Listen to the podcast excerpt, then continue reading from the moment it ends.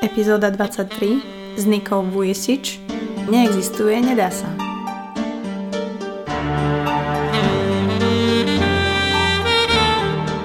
Musím povedať, že toto bol najúprimnejší a zatiaľ môj najdlhší rozhovor v rámci Buca Talks pre vás známou blogerkou a blogerkou roka 2017 a 2018 Nikou, autorkou skvelého a známeho blogu Break the Rules a samozrejme je ženou, ktorá si prešla poruchou príjmu potravy a teraz to všetko hodila do svojej knihy, na ktorú sa môžete tešiť, spolu s ďalšími 12 príbehmi.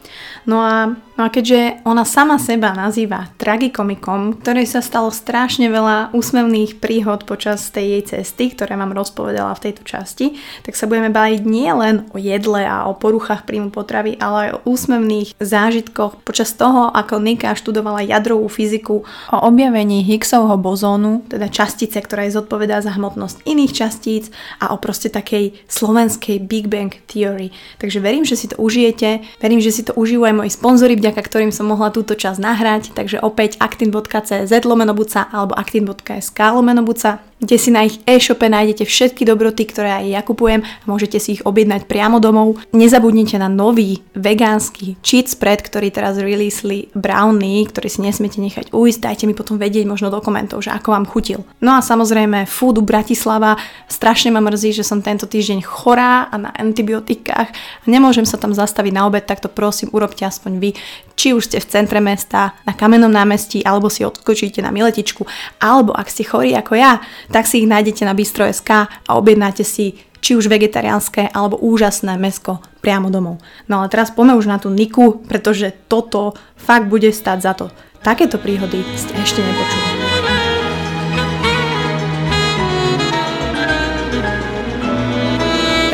Vás opäť eh, v Buca Talk, že ste sa naladili na túto vlnu eh, plnú sarkazmu a hlavne zaujímavých informácií a ešte zaujímavejších hostí. No a musím povedať, že v tejto časti budeme asi trošku porušovať pravidlá, pretože keď poviem, že break the rules, tak myslím si, že vám napadne práve to, čo napadne aj mne a je to aj človek, ktorý tu dneska so mnou sedí a je to Nika Vujisič, Niky, čau. Čaute. No takže ona je tu, je tu a musím povedať, že som nečakala, že toľko ľudí mi napíše, že toto bude bomba a strašne sa na Niku teším, pretože ja som ju sledovala na Instagrame už dlhšiu dobu, ale vnímala som ju proste takú, ako takú dámu, ako takú, uh, ktorá píše a je veľmi taká skromná a tak ďalej. A musím povedať, že teda spustili sme vlnu takého záujmu a takej radosti, takže som veľmi šťastná, že si prišla, že si si našla čas. No a dneska sa pobavíme o dosť zaujímavých veciach, pretože môžeme začať rovno nejakou uh, časticovou fyzikou, ktorú prosím ťa si študovala. A tak jak je to? Si vieš mi povedať nejaké akože anomálie na zemského povrchu a tieto veci? Anomálie zemského povrchu, no študovala, som, študovala som fyziku, áno. Ja som sa rozhodovala, či pôjdem na žurnalistiku alebo jadrovú fyziku, lebo žurnalistiku to som, chcela som písať, vždy som si hovorila, že raz napíšem knihu. Všetci mi to hovorili, že raz napíšem knihu doma. Uh-huh. A potom na druhej strane tam bola jadrová fyzika, o ktorej mi zase všetci hovorili, že to je príliš ťažké a to bola taká výzva.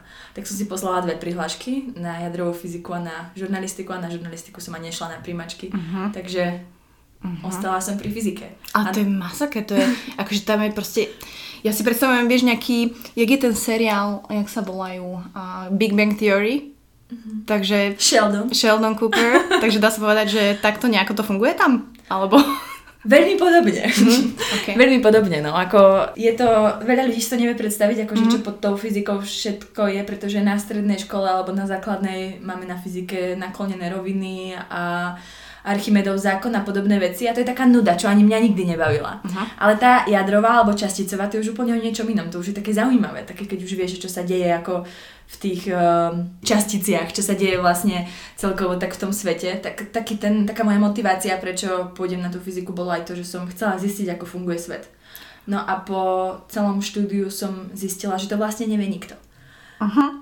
Takže sa to oplatilo Takže študovať. oplatilo, uh, presne tak.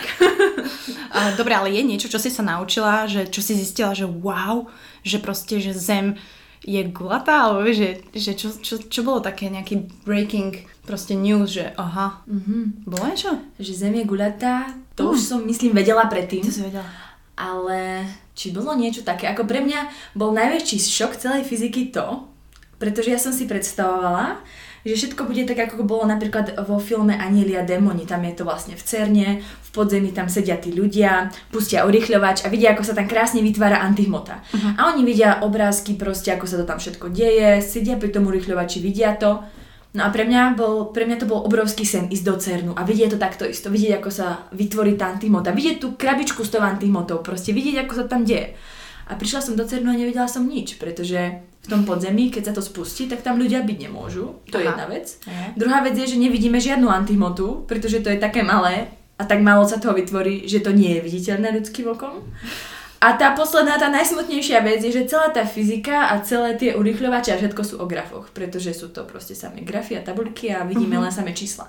A pre mňa to bol strašný šok, pretože ja som to chcela vidieť, chcela som vidieť, aké to je krásne, ja som chcela vidieť tie častice. Nie, že by som nevedela, že to má rozmer 10 na minus 15, jasné, že vedela.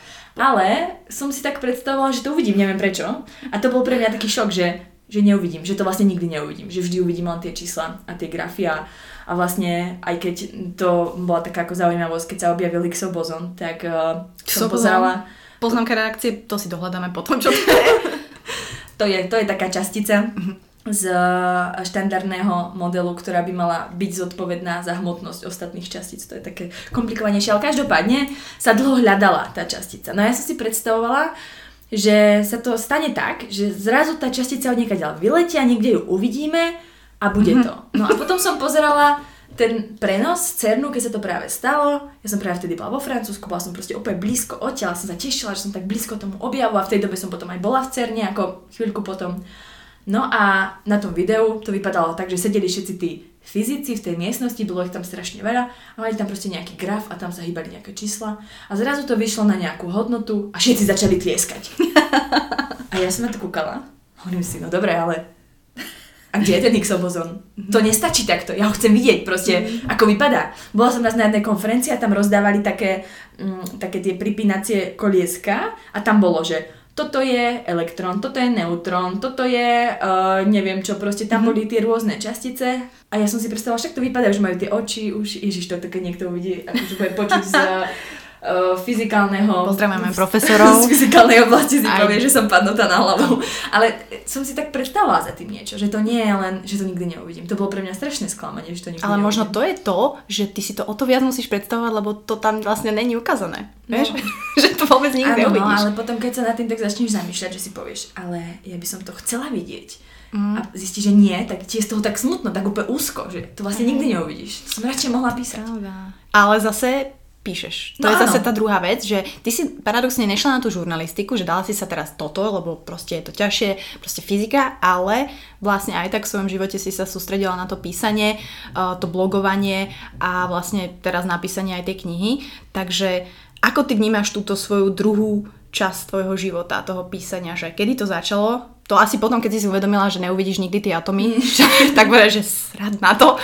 Idem písať, to uvidím. No, no, kedy to začalo? No to začalo presne v roku 2013, kedy som sa rozhodla, že to bolo tesne potom, ako som skončila bakalára. A všetci na tej škole, ja som vlastne chodila na fakultu elektrotechniky a informatiky a všetci tam hovorili, že skončiť bakalára je strašne ťažké. Bežne tam ľudia toho bakalára 3 roky robili aj 5-6 rokov a podobne. Inžiniera 10 rokov úplne v pohode. No a ja som skončila toho bakalára po troch rokoch. Ako nie, že by to bolo nejaké ľahké, ono to ľahké samozrejme mm. nebolo, že fakt som sa učila dosť a bolo to dosť také náročné, že väčšina ľudí na iných školách to mala tak, že počas uh, semestra stále chodili na party, pili a všetko a potom prišlo skúškové a zrazu veľký problém, lebo sa musia učiť a pre u nás to bolo úplne naopak, pretože počas semestra boli stále samé labáky, mm-hmm. zápočtovky, stále učiť, učiť, učiť a prišlo skúškové a ja som zrazu mala voľno, pretože som nemusela stávať, nemusela som nikam ísť do žiadneho labáku, žiadne labáky, robiť nič proste, len sa učiť. To, čo bolo aj predtým. Čiže pre mňa to štúdium bolo vlastne také úplne iné ako pre tých mm-hmm. ostatných a toho bakalára som nejako zvládla po troch rokoch a prišlo mi to, že ako nie, že by to nebolo ťažké, ale určite to nebolo také, ako som si predstavovala, ako mi to hovorili ľudia, že jadrová fyzika, aj teraz častokrát vidím, že keď niekto chce povedať o niečom, že je to proste strašne ťažké, tak použije proste, že jadrová fyzika, lebo všetci si pod tým predstavujú jadro, že to je ťažké. Ako jasné, je to ťažké, nehovorím, že nie, ale nebolo to také, ako som si predstavovala. Mm-hmm. Tak som si povedala, že ja potrebujem nejakú ďalšiu výzvu do života, že potrebujem proste nejako to posunúť niekam. Tak som sa rozhodla, že pôjdem študovať niekde do zahraničia.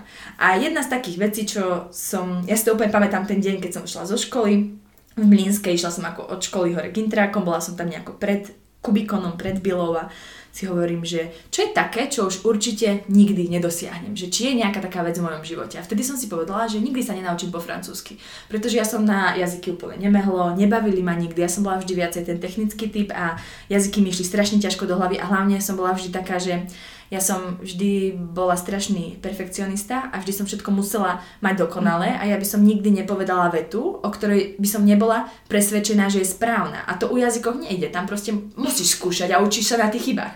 No ale to ja som nikdy proste ne, tak nerobila, tak som radšej nerozprávala. No a potom zrazu si hovorím, že francúzština. A že to by bola výzva. Lenže ja som sa po francúzsky v živote neučila. Ja som sa na strednej učila anglicky, nemecky, španielsky všetko iba tak povrchne mm-hmm. a francúzsky nikdy, ja som nevedela jediné slovičko po francúzsky. To bolo tak začiatok leta a vtedy som si povedala, že hm, tak by som mohla ísť študovať do Francúzska, pretože to je vo francúzštine a je to taký vyšší level, tú fyziku do Francúzska. Neviem, čo by to vtedy napadlo, to bol úplne taký skrat, mm-hmm. že to by normálny človek v živote toto neurobil, pretože proste nie. No som na intrak a začala som hľadať, že by som teda chcela ísť do toho Francúzska. No som si našla univerzitu, potom som to riešila akože s učiteľom, teda s profesorom, ktorý ma, ktorý ma učil nejaké predmety a mali sme taký dobrý vzťah a tak. Začal mi to vybavovať. Nepamätám si doteraz, ako sme, oni tam chceli nejaké potvrdenie o tom, že... Vieš po francúzsky? Viem aspoň niečo po francúzsky. Niečo sme tam poslali, ale ja už si nepamätám čo, ale žiadne potvrdenie som nikdy nemala, pretože ja som po francúzsky fakt nevedela nič. No a zrazu, že idem do Francúzska. A to bolo niekedy maj, jún možno. A ja som na konci augusta mala odlietať. Doma som to oznámila, že teda idem študovať do Francúzska. Všetci boli v šoku, pretože do Francúzska. Po anglicky. Nie, nie, po francúzsky. Po francúzsky, ty vieš po francúzsky. No ako nie, ale však mám to leto, nie? Tak to sa naučím za tie dva mesiace. No lenže tam prišiel ten júl, to nemáš čas ako učiť sa proste cez letné prázdniny. To a tam toho bolo veľa, čo všetko bolo treba riešiť a tak proste Prišiel august a na začiatku augusta som si povedala, no dobre, tak 28. odlietam, tak by som si mohla tú francúzštinu pozrieť. Tak som si našla učiteľku francúzštiny a chodila som k nej na súkromné hodiny, bola som tam možno 10 krát a prešli sme komplet celú gramatiku ako francúzštinu, uh-huh. ale nerozprávali sme sa, pretože to nestihneš ako uh-huh. za ten čas. No a zrazu prišiel ten deň, že teda idem do toho Francúzska a deň predtým som sa rozhodla, alebo pár dní predtým, že znie to tak, že by tam bolo, že sa tam asi budú diať nejaké zaujímavé veci a že by som o tom mohla akože ľuďom písať. To bol taký ako nápad, že by som si mohla urobiť blog. Uh-huh. Zrazu som sa tak ako rozhodla. Vtedy blogy ešte vôbec neboli, to bolo 6 rokov dozadu. A fakt, že pamätám si vtedy, že mala Sonia Skoncová blog. A ten som čítala, som si hovorila, ježiš, ja by som chcela tiež taký blog ako mal, no to je super, ale móda nič, beauty nič, ako o čom by som písala, pretože proste ja som úplný tragikomik, ja nemôžem písať o žiadnych ženských veciach. Ako ja nedokážem, jediná vec, čo dokážem spraviť, je učesať si vlasy kefov a dať si cop. Bože, a to, namaľovať si nechty, ale maximálne na jednu farbu, dve mm. jedine, keby to bolo na každom prste iná. A oči to isté jednou farbu, proste koniec. Keď si nakreslím linku, to je úplne šťastný deň, keď sa mi podarí. A proste žiadne ženské veci by neprichádzali do úvahy. Ja vtedy si hovorím, no dobré, ale Nemusím písať o tom, o čom sú iné blogy a môžem urobiť niečo iné a práve písať o tých zážitkoch, pretože ja som predtým o všetkých mojich zážitkoch, ktorých bolo už dovtedy aj písala na Facebooku statusy, také dlhé. Mm-hmm. A malo to veľký úspech u ľudí. Tí by to tam vždy komentovali a písali, že proste mám úplne mega život a že to strašná sranda a tak a že by to nechceli zažiť tiež a podobne. To boli vždy také tra- tragikomické zážitky. No a zrazu, že to teda rozšírim a posuniem ďalej a budem písať blog, aby tí ľudia, tí z toho môjho Facebooku, Nemuseli to čítať v tých statusoch, ale si proste kliknú a prečítajú mm-hmm. si tam a ja vlastne budem šetriť čas, pretože nebudem musieť písať máme a všetkým, že čo sa stalo. Ja to napíšem raz a oni si to potom prečítajú. Smart. Takže áno, vlastne ušetrím čas a budem mať aj blog a celé to bolo také, mi to prišlo ako, že super, že tam fakt ako bude o čom písať. A ono ako fakt bolo, pretože už hneď prvý deň, keď som tam prišla, tak ja som vtedy vlastne prvýkrát letela a prvýkrát uh, vlastne mala byť v Paríži. Ja som letela do Paríža a to, ja som potom cestovala do Clermontu, teda v strede Francúzska a som si povedala, že prvýkrát budem v Paríži, tak teda si nezajednám žiadne ubytko na noc a budem chodiť po Paríži v noci. Veľmi dobrý nápad. S kufrom, hej? S kufrom. S veľkým kufrom. S vecami na celý rok. No a zrazu sme pristali v tom Paríži, o 11. večera bola tam tma. Ako mm. taká vec, ktorá je pochopiteľná, ale vtedy ma dosť vyviedla z rovnováhy, pretože hey, hey, hey. zrazu tam bola tma a bola som tam ja sama v Paríži a veľký rúžový kufor. A čo teraz?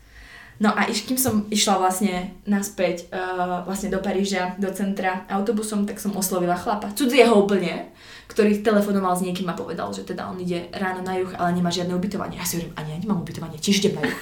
V momente som ho oslovila, pretože som sa strašne bála, že čo tam budem ako sama v tom Paríži robiť s tým kufrom celú noc. A ako, ako si pôjdem zajednať ubytovanie, proste vôbec. To, to bolo strašne, to bola taká panika zrazu. A on, že dobre, že teda môžeme spolu stráviť noc. To bol úplne cudzí chlap a ja som sa ho pýtala, že či teda strávime spolu noc.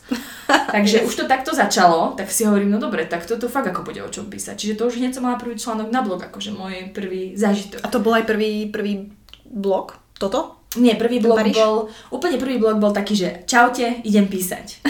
ok, nečakané.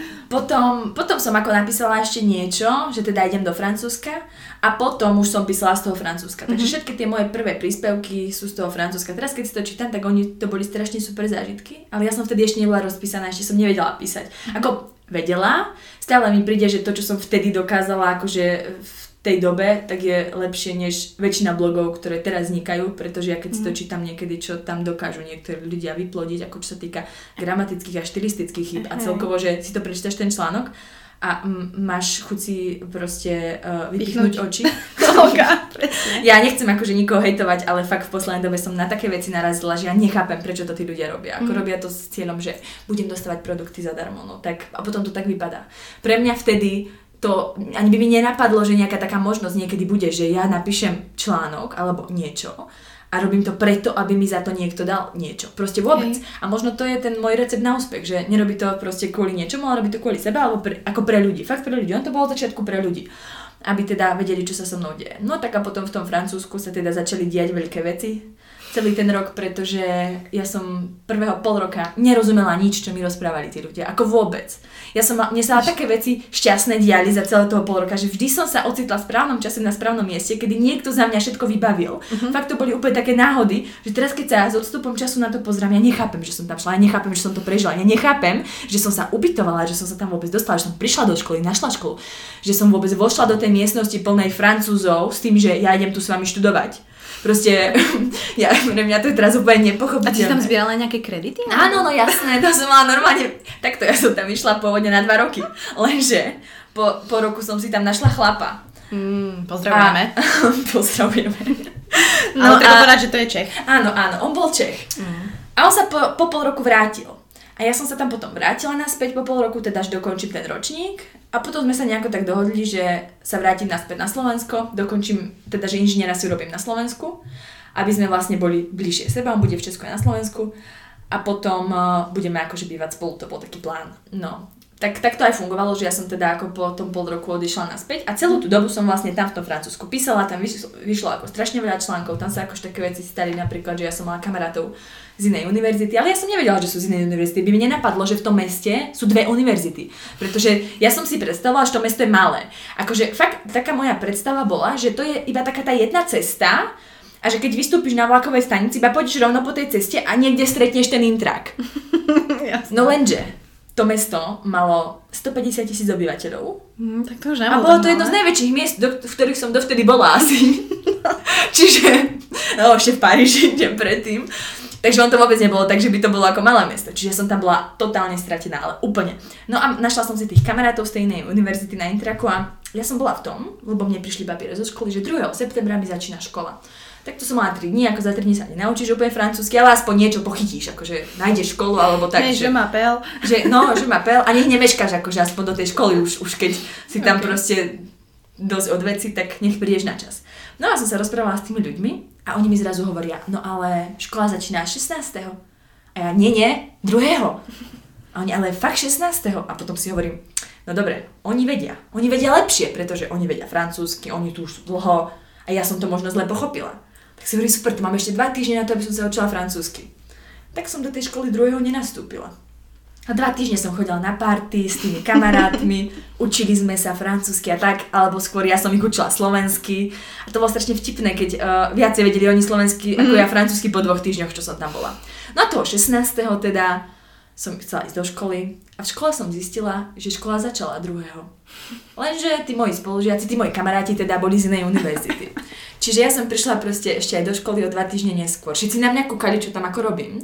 Ja som si predstavovala, že keď prídem študovať jadrovú fyziku do Francúzska, do krajiny, ktorá má najviac jadrových elektrární, tak tam tých ľudí bude študovať tú fyziku viacej. Lebo na Slovensku sme boli iba piati spolužiaci, teda ja a štyria chalani a predstavovala som si, že vo Francúzsku tam budú aj dievčatá, bude nás tam oveľa viacej. A ja keď som prišla na tú prvú hodinu, na tú prvú prednášku, tak som si predstavovala, že otvorím dvere. A tam je taká tá veľká prednášková aula. hala, aula, áno, a tam sedí proste, ja neviem, 50, 60, 80 ľudí, z toho polovica dievčatá. A ja zapadnem a nikto si ma nevšimne.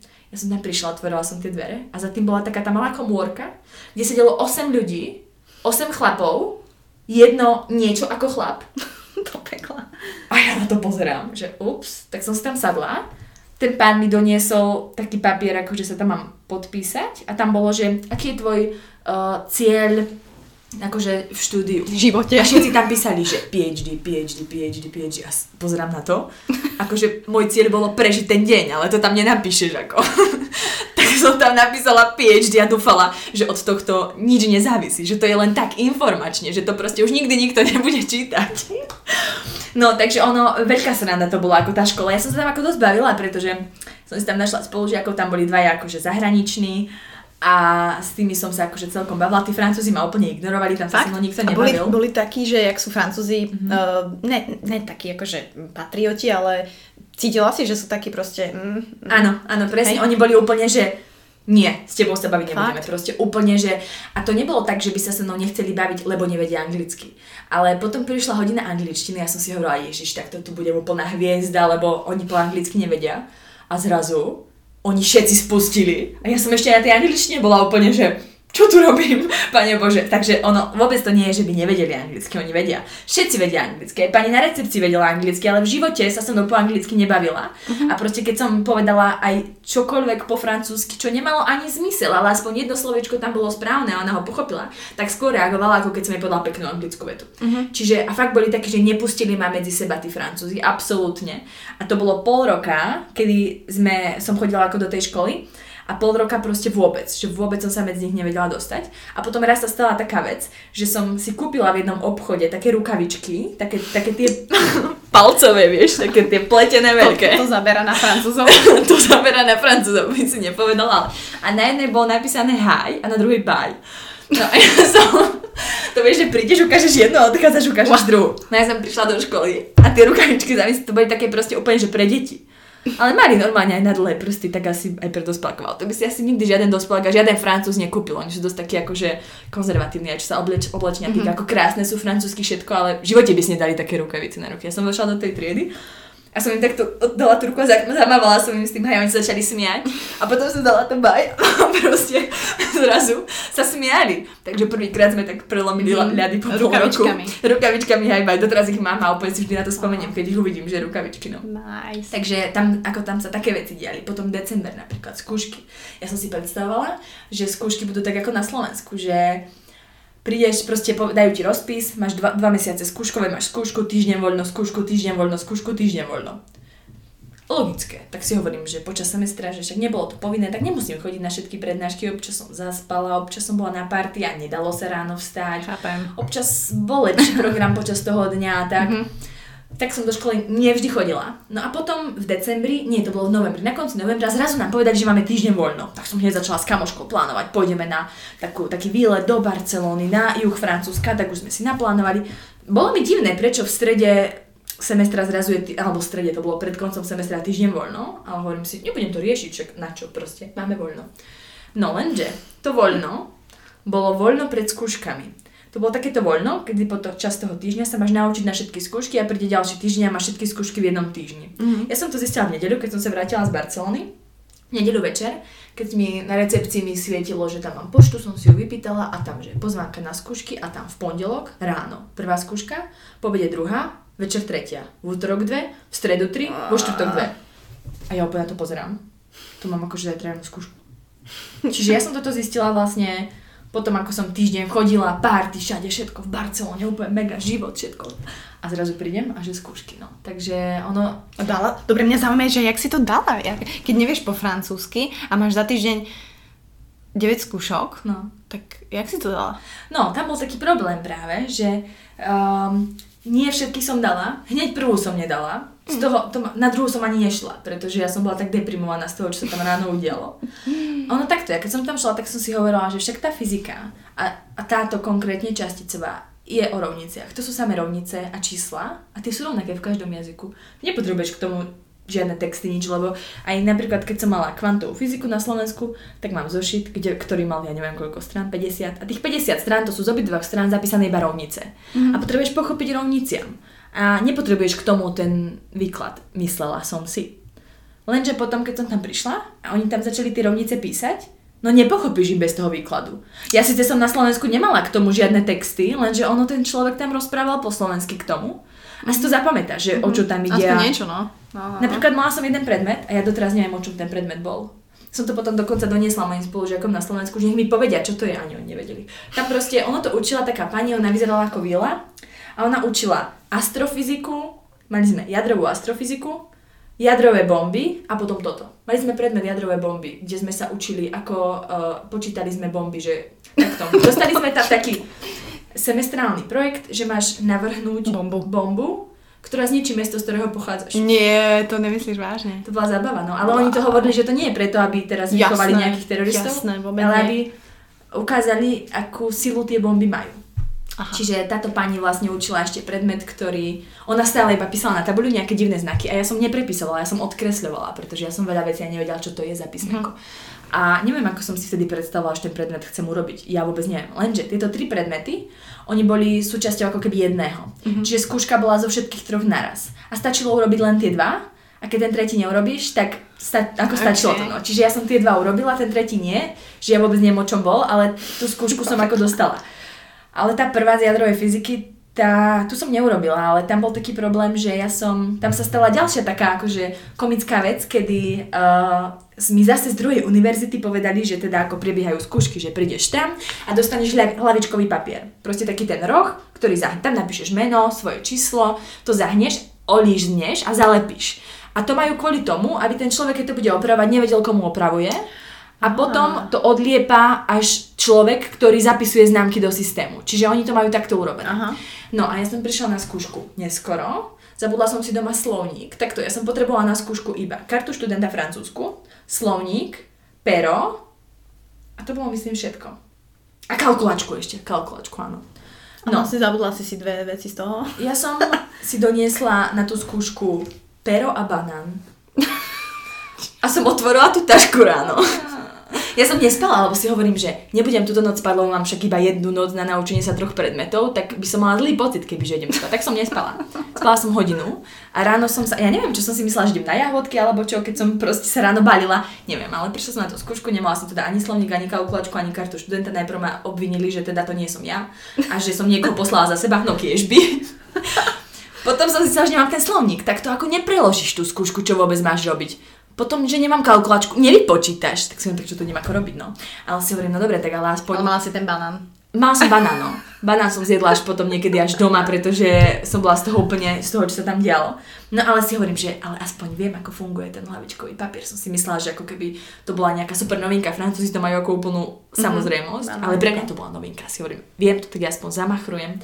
Tak som zobrala ten papier a ten pán mi dal dva, neviem kvôli čomu tie hlavičkové. Potom som to zistila na konci.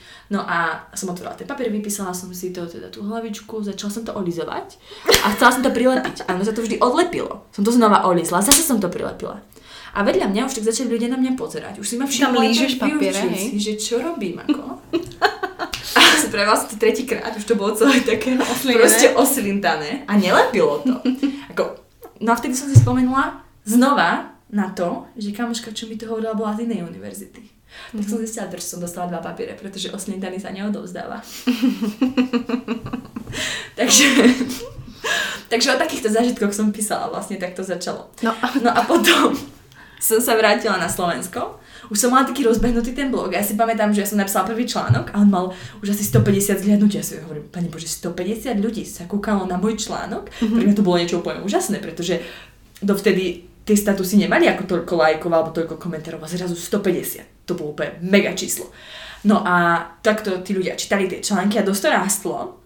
A už mi prišlo, že tie články musia čítať ľudia ako aj mimo tých uh, mojich známych. známych, pretože tých, fakt ako tie čísla rastli, rastli. A prišla som na Slovensko a zrazu nebolo o čom písať, pretože nuda. Ha. Proste, čo na Slovensku ako? Tak som chcela tak vyskúšať, že tak budem fashion blogerka. No lenže nebudem, pretože ako nosím čiernu a bielu a to nie je úplne fashion. Ale nie je to fashion, vieš, čierna je nová biela, alebo biela je nová čierna. Áno, áno. niečo sa také hovorí. A to sú moje obľúbené farby, no. Hey, no. Vtedy boli určite, teraz už mám aj rúžovú, ale predtým boli len tieto dve. Potom, že budem beauty blogerka, ale si hovorím, no dobre, ale ja poznám tak krém a puder. Z toho beauty neurobiš ako dieru do sveta. Takže to tiež nebudem.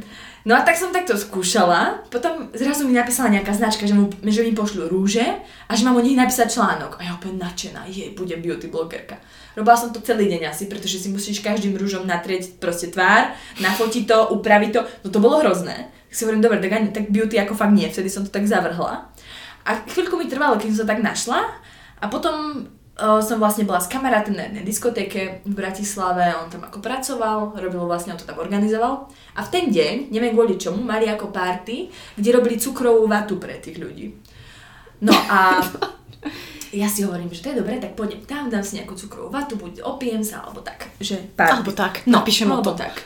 No a prišla som tam a on zrazu za mnou prišiel, že majú problém, že dievča, ktoré im malo robiť cukrovú vatu, im vypadlo a že či by som nemohla ja robiť tú cukrovú vatu. Si hovorím, dobre, tak bude sranda. Boli sme tam aj s kamočkou, že budeme robiť cukrovú vatu, ma tam dali za bar a tu máš stroj na cukrovú vatu. No tak sme to robili, lenže to ne, veľmi nešlo a to vypadalo skôr ako tampon na paličke. Hovorím si, to je ale nuda, to proste, to nikto nebude chcieť takú cukrovú vatu. A tí ľudia sa aj tak čudovali, že dosť mala. To nebola taká tá pekná, mm-hmm, To bol taký slíš? No, nejaký? také, fakt to vypadalo ako tampon. Také, proste mm-hmm. tampon na paličke. No, tak som vymyslela úžasnú vec prilejeme tam alkohol, alebo to bude tá najlepšia, najlepšia cukrová vata na svete a všetci ju budú chcieť. Proste, keď vypiješ 5 rumov alebo koľko som vypila, vtedy také veci vymyslíš. Tak som zobrala nejaký alkohol, čo tam bol za barom a začala som do toho prilievať. Prilievala som a zrazu, ja neviem ako sa to stalo, ale ten stroj začal horieť. Normálne to začalo horieť. Ono tam voda nemôže ísť do toho. Proste to ti nikto nepovedal ako taký malý detail, že Nika, prosím ťa, nelej tam nič. To by nikto nečakal. Proste, koho by to napadlo niečo do toho naliať proste. Vôbec. No a vtedy som tak ako ráno som sa zobudila po tejto party, kedy mi zhorol stroj na cukrovú na diskotéke proste. A hovorím si, o tom to napíšem, pretože to sa nedieje bežne ľuďom. A odvtedy, on to bolo také, ale nie že odvtedy, už aj dovtedy sa také veci diali, ale prišlo mi, že nebudem predsa ľuďom hovoriť o tom, aký som idiot, že čo všetko sa mi stalo. Mm-hmm a potom som prišla na to, že to ľudia práve chcú. Vidieť, že niekto väčší idiot ako oni. Že proste niekto má viac tragikomický život. Že proste sa mu dejú také veci v živote. Veľakrát sa diali aj také, že to by aj neverili ľudia, že som to neurobila na schvál, ale som dement, nie? Že proste urobím to na schvál, nie? Takže fakt ako častokrát sa to tak dialo. Takže tak to začalo, že som začala proste, ale fakt to bolo ovplyvnené strašne tým, tá moja frekvencia písania, ako často sa niečo stalo. Vieš, niekedy sa dva mesiace nič nestalo a dva mesiace som nič nenapísala. Potom v jednom týždni sa stalo trikrát. Niekam som šla, stratila som sa, čo sa bežne stane a väčšinou to tak začínalo. Išla som niekam, stratila som sa a už sa diali veci. Mm-hmm. Takže tak to nejako pokračovalo, fakt som sa tak hľadala možno dva roky. A potom som vlastne, ja som sa potom po tých dvoch rokoch presťahovala do Prahy vlastne kvôli... Dobrá, zatiaľ si ale čo robila? Či nič? Ja som vtedy bola ešte na škole. Aha.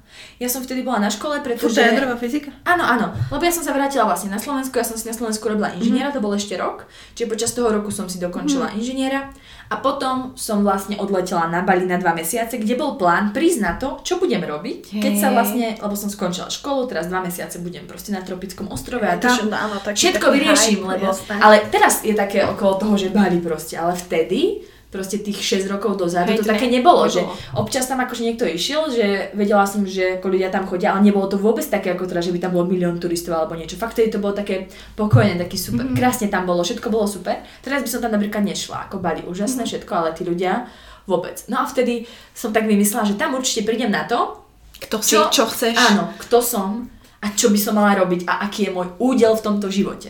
No tak prišla som na to, že tam je teplo, vlhko a že v takom prostredí nevymyslím nič, lebo ma to strašne štve.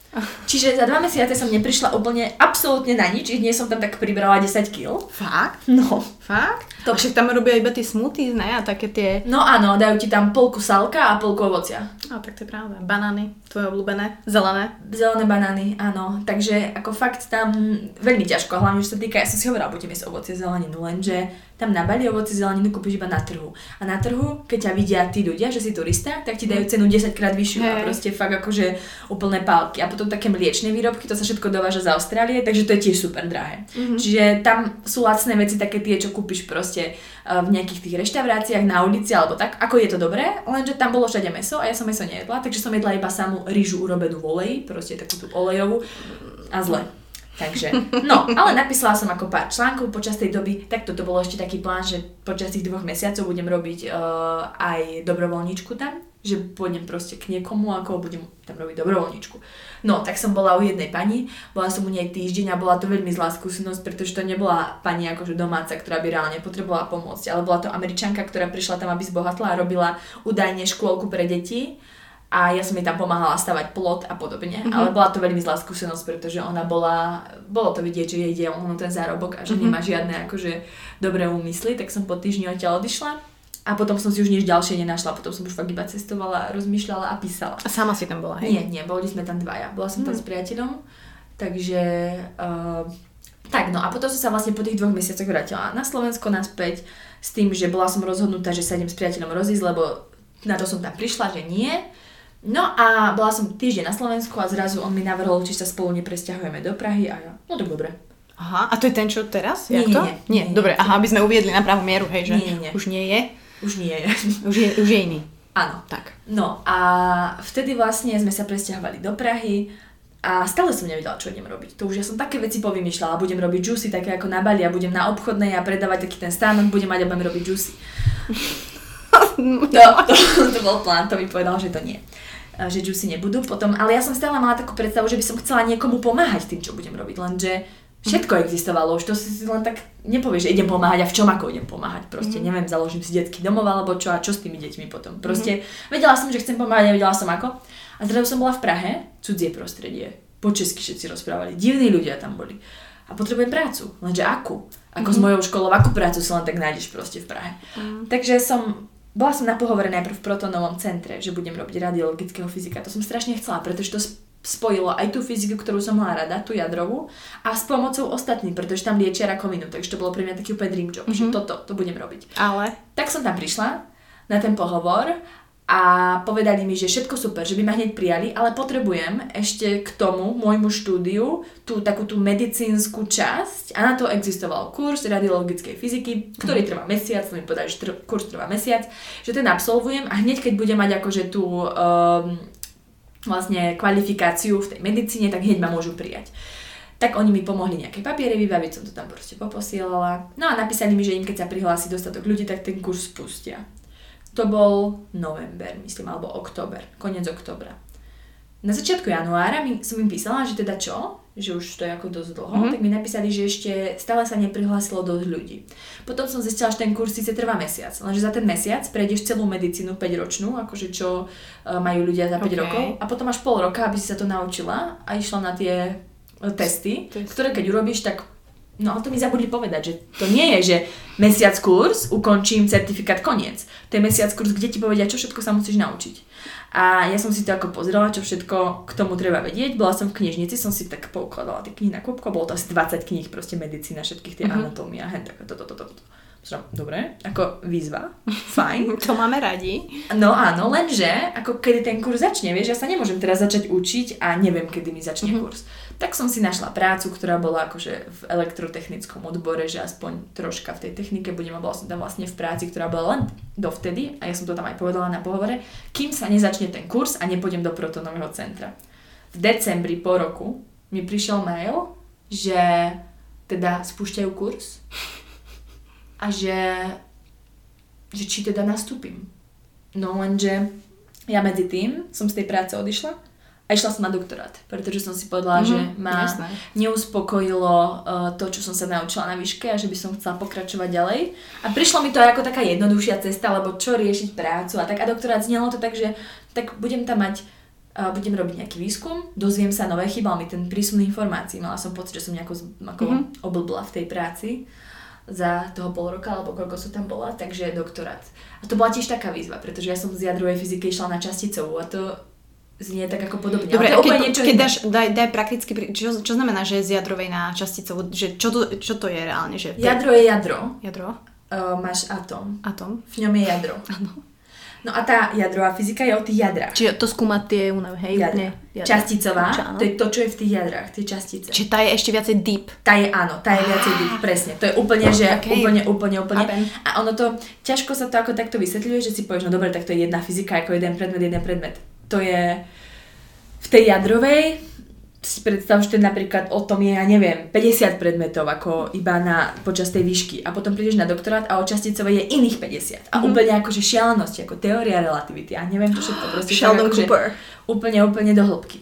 No a ja som prišla akože, ten doktorát to bola tiež taká náhoda, ako ja som chcela ísť na doktorát. Som si našla na Karlovke uh, odbor, ktorý bol síce, to nebolo vôbec technické, bolo to proste teória, ale hovorím si, nevadí, však ja už som zvládla aj horšie veci. Pôjdem na Francúzsku, bez francúzštiny. Všet, všetko v poriadku. No a potom, ja som vlastne tam nejako ochorela v tej dobe a nebola som v práci a išla som domov, doma, v Prahe, v byte, kde ma nikto nepoznal. Ako vnímali ma tam ľudia, ako že mm-hmm. píše ma tak, z toho sveta blogového, ale nie nejako ďalej. A išla som po chodbe a zrazu ma tam oslovil. U mňa doma na chodbe nejaký robotník, niesol nejaké palety alebo niečo. A hovorí mi, že vy ste tá blogerka? Ja že prosím, ako pán 40+. Plus. A že no ako som. No lebo moja manželka číta váš blog. Oh, no okej. Okay. A ja som kúkala, že čože? Tak mi vysvetlil, že ona si na schránke našla meno. Tak to mi prišlo divné, to ona každé meno googli a potom či náhodou, neviem. To som ďalej nepatrala, pretože mi to prišlo dosť ako zvláštne. No a že, že on, oni sa dočítali na tom blogu, že by som chcela ísť na doktorát a že on robí teda profesora na jadrovej, uh, na jadrovej tejto fakulte na fyzikálno inži- to bolo fyzikálno-inžinierská fakulta na ČVUT uh-huh. a že, že by chceli, aby som ku ním nastúpila. A ja opäť, čože, to bolo pre mňa opäť, to bolo zase taká tá náhoda, že ja neviem, čo s môjim životom, lebo chcem odísť z práce, ale neviem čo. A zrazu sa tam zjaví nejaký pán na chodbe, pán robotník a tvrdí mi, že on je z ČVUT a že chcú, aby som išla študovať ku ním. Pre mňa to bolo úplne nepochopiteľné. Tak hovorím, že dobre, no, tak sme sa hneď, a, a on ešte takto, on mi, Vtedy som bola z toho v šoku, hovorím si, čo to je za blbosť. On mi ešte v ten deň o polnoci poslal mail, ktorý si našiel na blogu samozrejme, kde mi dal taký dlhý zoznam všetkých informácií, že kde sú prihlášky, kde všetko je a kde sa mám mhm. prihlásiť a čo mám sa naučiť a tak. A že sa stretneme v škole, ak mám záujem. Tak ja som, dobre, tak sme sa dohodli. Som prišla do školy a povedali mi, že o mesiac môžem mať príjmačky, že mi teda dajú knihy, ktoré sa naučím a bude. No a ja som vtedy bola chorá, tak som mala aj čas, takže fajn. No, v nedeľu večer mi niekto klope na dvere. Si pani Bože, čo to je, veď tu nikto nechodí, otvorím. A tam stojí suseda taká kopa kníh v rukách, že mi doniesol, aby som mohla študovať. Wow. Takže takto začal môj doktorát. A keď ma prijali, tak som bola úplne najšťastnejšia na svete, lebo proste prijali ma do doktorát a budem ako pokračovať ďalej v tom štúdiu a, a bude to super. No lenže ono to nebolo až také super, pretože ten doktorát bol v Amerike. Čo? A to, ti, takto ale to ten... si nevedela predtým? No vedela, jasné, že vedela, lebo takto oni mali dva experimenty. Mali experiment v Amerike, v Brookhavene mm-hmm. a potom druhý experiment mali v Cerne. A oni hovoria, že hľadajú niekoho do tej Ameriky, ako na experiment Star. A ja som chcela ísť do Cernu. A oni ma vtedy presvedčili, že no ale to je lepšie, je to Amerika, je to lepší výskum, proste mm-hmm. úplne ma presvedčili a stále hovorili, je to to isté, máš tam ten istý urýchľovač, ten istý výskum, len proste si inde trocha. Tak úplne ma presvedčili a hovorím si, dobre, tak môže byť star, že teda nepôjdem do toho CERNu. No a poslali ma prvýkrát do Ameriky, pre mňa to bolo zase niečo, proste úplne prvýkrát v Amerike som bola a bol to pre mňa ako obrovský šok, ale tam potom prišli problémy s jedlom, čo ako potom ešte poviem, pretože mm. zrazu tam bolo úplne iné jedlo, ktoré som ja nepoznala a pre mňa to bol mm. strašný šok. Takže mňa tie, tých zo pár výletov do Ameriky presvedčilo, že ten doktorát nie je práve kvôli tomu, že tam musím stále mm-hmm. cestovať. A jediná mamina vedela to, že ten pravý dôvod nie je to, že by ma to nebavilo, alebo že to nechcem robiť. Ale dôvod bol to, že ja som tam vždy priberala a pre mňa to bolo strašne stresujúce. Mm-hmm. Že ja idem do Ameriky robiť nejaký výskum a vrátim sa mám o 10 kg viacej a to aj po dvoch týždňoch. A to bolo vždy tak. Čiže ja som vtedy bola veľmi ako mm, závislá, všetko v mojom živote bolo závislé na váhe a na jedle a v tej dobe to mi robilo a začalo to, začalo to vtedy? Lebo my sme sa bavili, že OK, tá porucha príjmu potravy u teba bola mm, to prejedanie, že to bolo aj tak klasifikované, že teda záchvatové prejedanie, hej? To tak? až vtedy, až v tej dobe. Ja som začala už v 15 s tým, že som vôbec nejedla. Ja som prestala jesť úplne, mala som asi 15. Uh-huh. Mhm. Načítala som si rôzne pro Ane a pro Mia stránky, uh-huh. kde boli rôzne také tie super rady, Bože. ako nejesť, ako skrývať jedlo pred rodičmi a podobné veci. Čiže tam si také tie chore dievčatá radia, ako všetko robí čo najlepšie. to existuje aj teraz? Ja? Existujú ešte nejaké, dá sa k tomu dostať. Teraz keď som uh, to spisovala o tom, uh-huh. tak som našla nejaké, ale už ich je málo, oni ich rušia. Uh-huh. Ako ťažko sa k ním dá dostať, ale stále sú nejaké, kde si tie dievčatá do albumov dávajú obrázky na smrť vychudnutých dievčat a píšu si inšpirácie a wow. podobne. Čiže uh, tak som začala. A bolo to všetko kvôli tomu, že keď som bola malá, tak som sa rozhodla, že budem mi Slovensko, lebo mi Slovensko to je mať korunku a môžeš pomáhať iným. Takže to bol taký môj cieľ.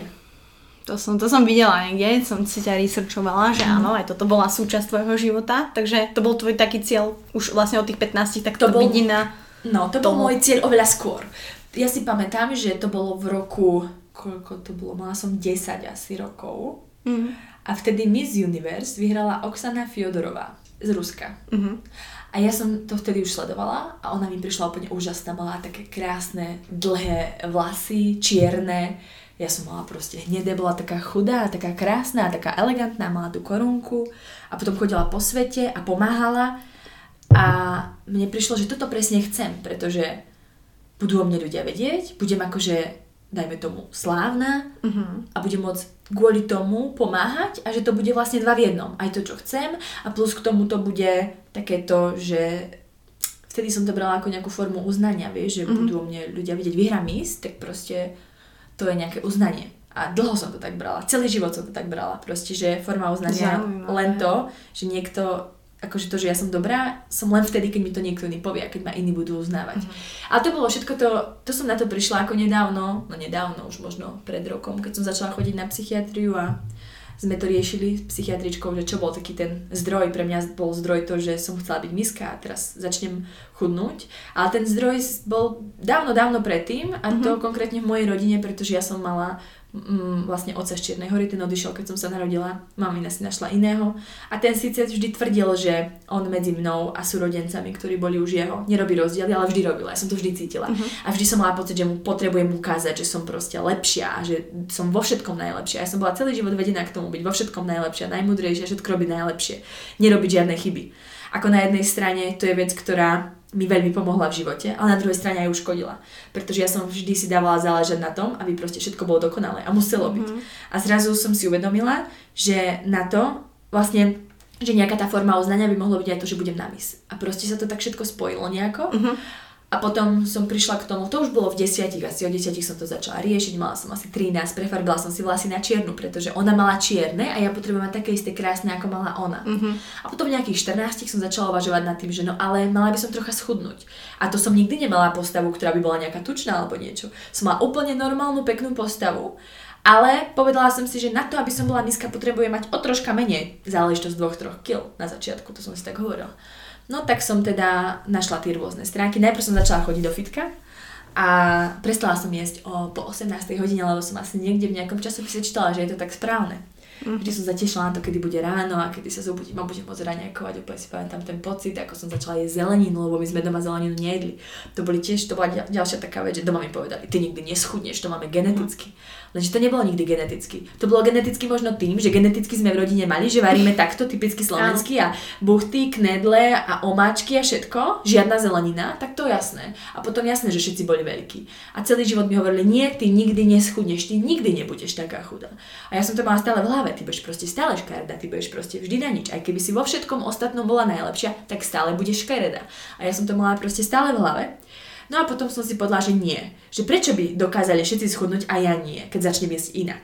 Tak som teda začala jesť inak a aj som schudla pár kil, potom som prestala cvičiť a začala trocha jesť normálne, znova som to nabrala. Tak to mm-hmm. taký ten kolotoč. Klasický. Ale bol to taký ten kolotoč, kedy som vlastne vždy tak možno 2-3 mesiace nejedla nič, alebo jedla akože fakt, že extrémy, že som jedla proste uh, jeden ten balíček, keď si kúpiš takú tú rýžu sačkovú, mm-hmm. že máš tam asi 5 balíčkov alebo 4, tak jeden ten balíček som mala na týždeň tej rýže. Čo? No a takto som začala a tak sa to vlastne postupne stupňovalo, že vždy som pridávala viacej záťaže, menej uberala som jedlo a fakt to bola záležitosť nejakých troch rokov, mm-hmm. kým som mala 18, alebo tesne pred 18 a mala som kamaráta, ktorý robil v jednom vydavateľstve a jeho pozvali na Miss Slovensko, ako na ten pre, prenos. Pretože on vlastne, čo tam bola slečna, ktorá nakoniec aj vyhrala, tak uh, jej mama mala vydavateľstvo, on tam pracoval a jeho tam zavolali ako toho, kto má potom urobiť rozhovory s tými výťazkami a on ma zobral so sebou. Tak sme išli do Bratislavy. Ja som išla prvýkrát do Bratislavy. Proste mala som tesne pred 18, myslím to bolo. Áno, mm-hmm. áno. Mala som 17, lebo to bolo niekedy v apríli a mám, v oktobri som mala 18 a som bola z toho úplne proste nadšená, že ja idem do veľkej Bratislavy a ja uvidím misky. Tie misky, ja som proste celý ten život túžila potom, že budem raz jedna z nich a čím sa to tak ako, že čím som mala viacej rokov, tým to bolo silnejšie. Mm-hmm. Že mhm. veľakrát som si ja povedala, že chcela by som tetovanie. To, nie, nemôžem tetovanie, lebo ja potom nebudem môcť byť miska. A keď som šla aj do Francúzska, tak som si hovorila, no pôjdem do Francúzska, budem vedieť ďalší jazyk a to bude super, keď budú hovoriť. Vyštudovala jadrovú fyziku a plus k tomu proste ešte vie tieto jazyky a mm-hmm. študovala vo francúzštine. Všetko prišlo také, že bude mať taký ten komplexný balíček osobnosti, vie, že keď pôjdem na tú misku a budú o mne hovoriť, tak budem akože tak uh, vytrčať akože nad tými ostatnými dievčatami, lebo som toho mala strašne veľa takých tých vecí, takých bizarných celkom, že čo normálne ako ľudia nerobia, že bolo tam toho fakt veľa, ako ten blog a tak. No čiže ja už celý ten život som stále keď som uvažovala nad nejakými zmenami alebo tak, alebo nad niečím, vždy ma strašne tá miska ovplyvňovala. Urobím to tak, lebo to na miske bude znieť dobre. Toto nemôžem, lebo sa to na miske nesmie. A fakt to bolo proste celý, celý život. A v tých 18 sme šli do tej Bratislavy, to ja si doteraz pamätám, to bolo v roku 2009. Ja som bola tak nadšená proste, pretože úplne miska. No a sme tam prišli a celé, celý ten prenos som tam sedela a bola som šťastná, že to vidím naživo. A som si hovorila, a o rok tu môže byť tiež. Ja som na ničím iným nemyslela nad tým, že o rok môže byť na tom istom meste tiež. Som bola z toho proste úplne. No a potom sa tam stala taká vec, že ten kamarát, vlastne oni tam boli dvaja chalani a ja, Jeden z nich išiel na afterparty po tej miske robiť rozhovory a my sme ho mali čakať v aute, lebo on mal iba jednu pozvánku. No my sme čakali v aute pred tým hotelom, sme sa dostali ako do toho areálu hotela, lenže to bolo vtedy iba pre pozvaných, takže tam nikto iný vnútri nebol, fakt len tí s tými pozvánkami. My sme tam sedeli v tom aute a zrazu prišlo auto s miskami a tam bol červený koberec. Oni vyšli von a všetky boli také nádherné. Mali tie krásne šaty, tie nádherné vlasy, tie korunky. A pre mňa to bolo úplne také, taký ten, že som práve v tom mojom tom najúžasnejšom sne, keď som tam bola na tom mieste. Potom sme vyšli na ten červený koberec, tam sme sa fotili, lebo to bolo ako pre tú budovu. fotku, to bola ste no, vtedy? No. Uh-huh. A tu, čo si videla, nebola vtedy. Tu, čo si videla, to bolo uh-huh. až potom, k tomu sa dostaneme. Ale to, vtedy som vyzerala tak akože uh, nič moc, také obyčajné dievča, uh-huh. ale mala som fotku na červenom koberci pred uh, miestom, na tom koberci, po ktorom išli misky. Úžasné, ako pre mňa to bolo niečo neuveriteľné. No a vtedy sa stala taká vec, že sme vymýšľali, ako sa dostaneme dovnútra, pretože to mi nestačilo iba ich vidieť. Ja som chcela ich vidieť viac. Mm-hmm. Proste. No a my sme sa nakoniec s tým kamarátom prepašovali dovnútra, cez zadné dvere toho hotela. My sme išli na opačnú stranu, lebo on hovorí, v každej bodovke sú vždy nejaké zadné dvere otvorené. Tak sme prešli ako ten uh, hotel na druhú stranu, tam boli také tie veľké dvere a pred nimi boli závesy a pred nimi stoly s jedlom. A keď sme otvor- tie dvere boli otvorené, lenže no. tam bol ten stôl proste a ten záves. Čiže my sme tak sa dostali dovnútra, sme otvorili dvere, podliezli ten stôl a už sme tam boli. A pre mňa to bolo niečo neuveriteľné. A hlavne tá, tá slečna, kvôli ktorej sme tam i boli, z toho vydavateľstva, ona to vyhrala. Barbara Franeková v roku 2009, 2009 pozdravujem, ak sa to niekedy dostane. no a tým, že sme vlastne my boli akože s tou jej rodinou a s tou jej partiou, my sme celý večer sedeli s jej rodičmi pri stole, teda s jej mamou pri stole a s jej kamarátmi a ja som tam bola s ňou. Ja som jej držala jej vodu, kým robila rozhovor. Ja som normálne mám fotku odfotenú, kde mám ten džús v ruke, lebo to je džús misky.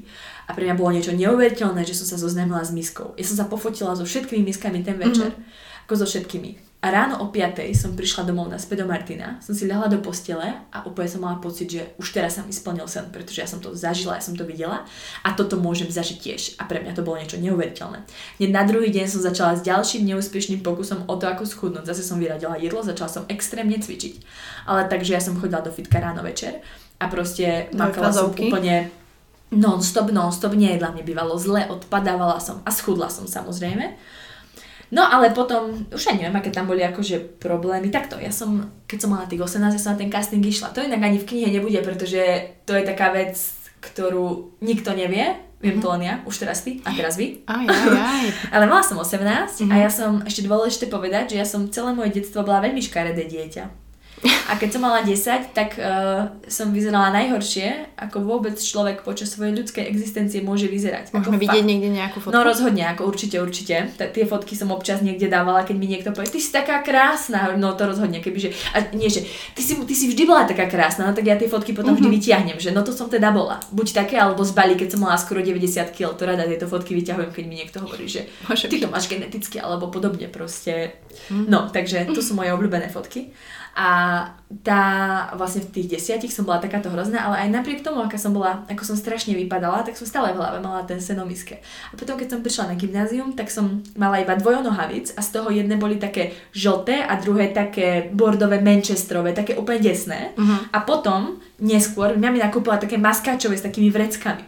Ja som toto nosila. Každý deň som proste mala jedné z týchto troch nohavíc. Nič, žiadne normálne, ale takéto. No a potom v tých 18 som na tú misku prišla v tých maskáčových nohaviciach. Pretože som nemala iné.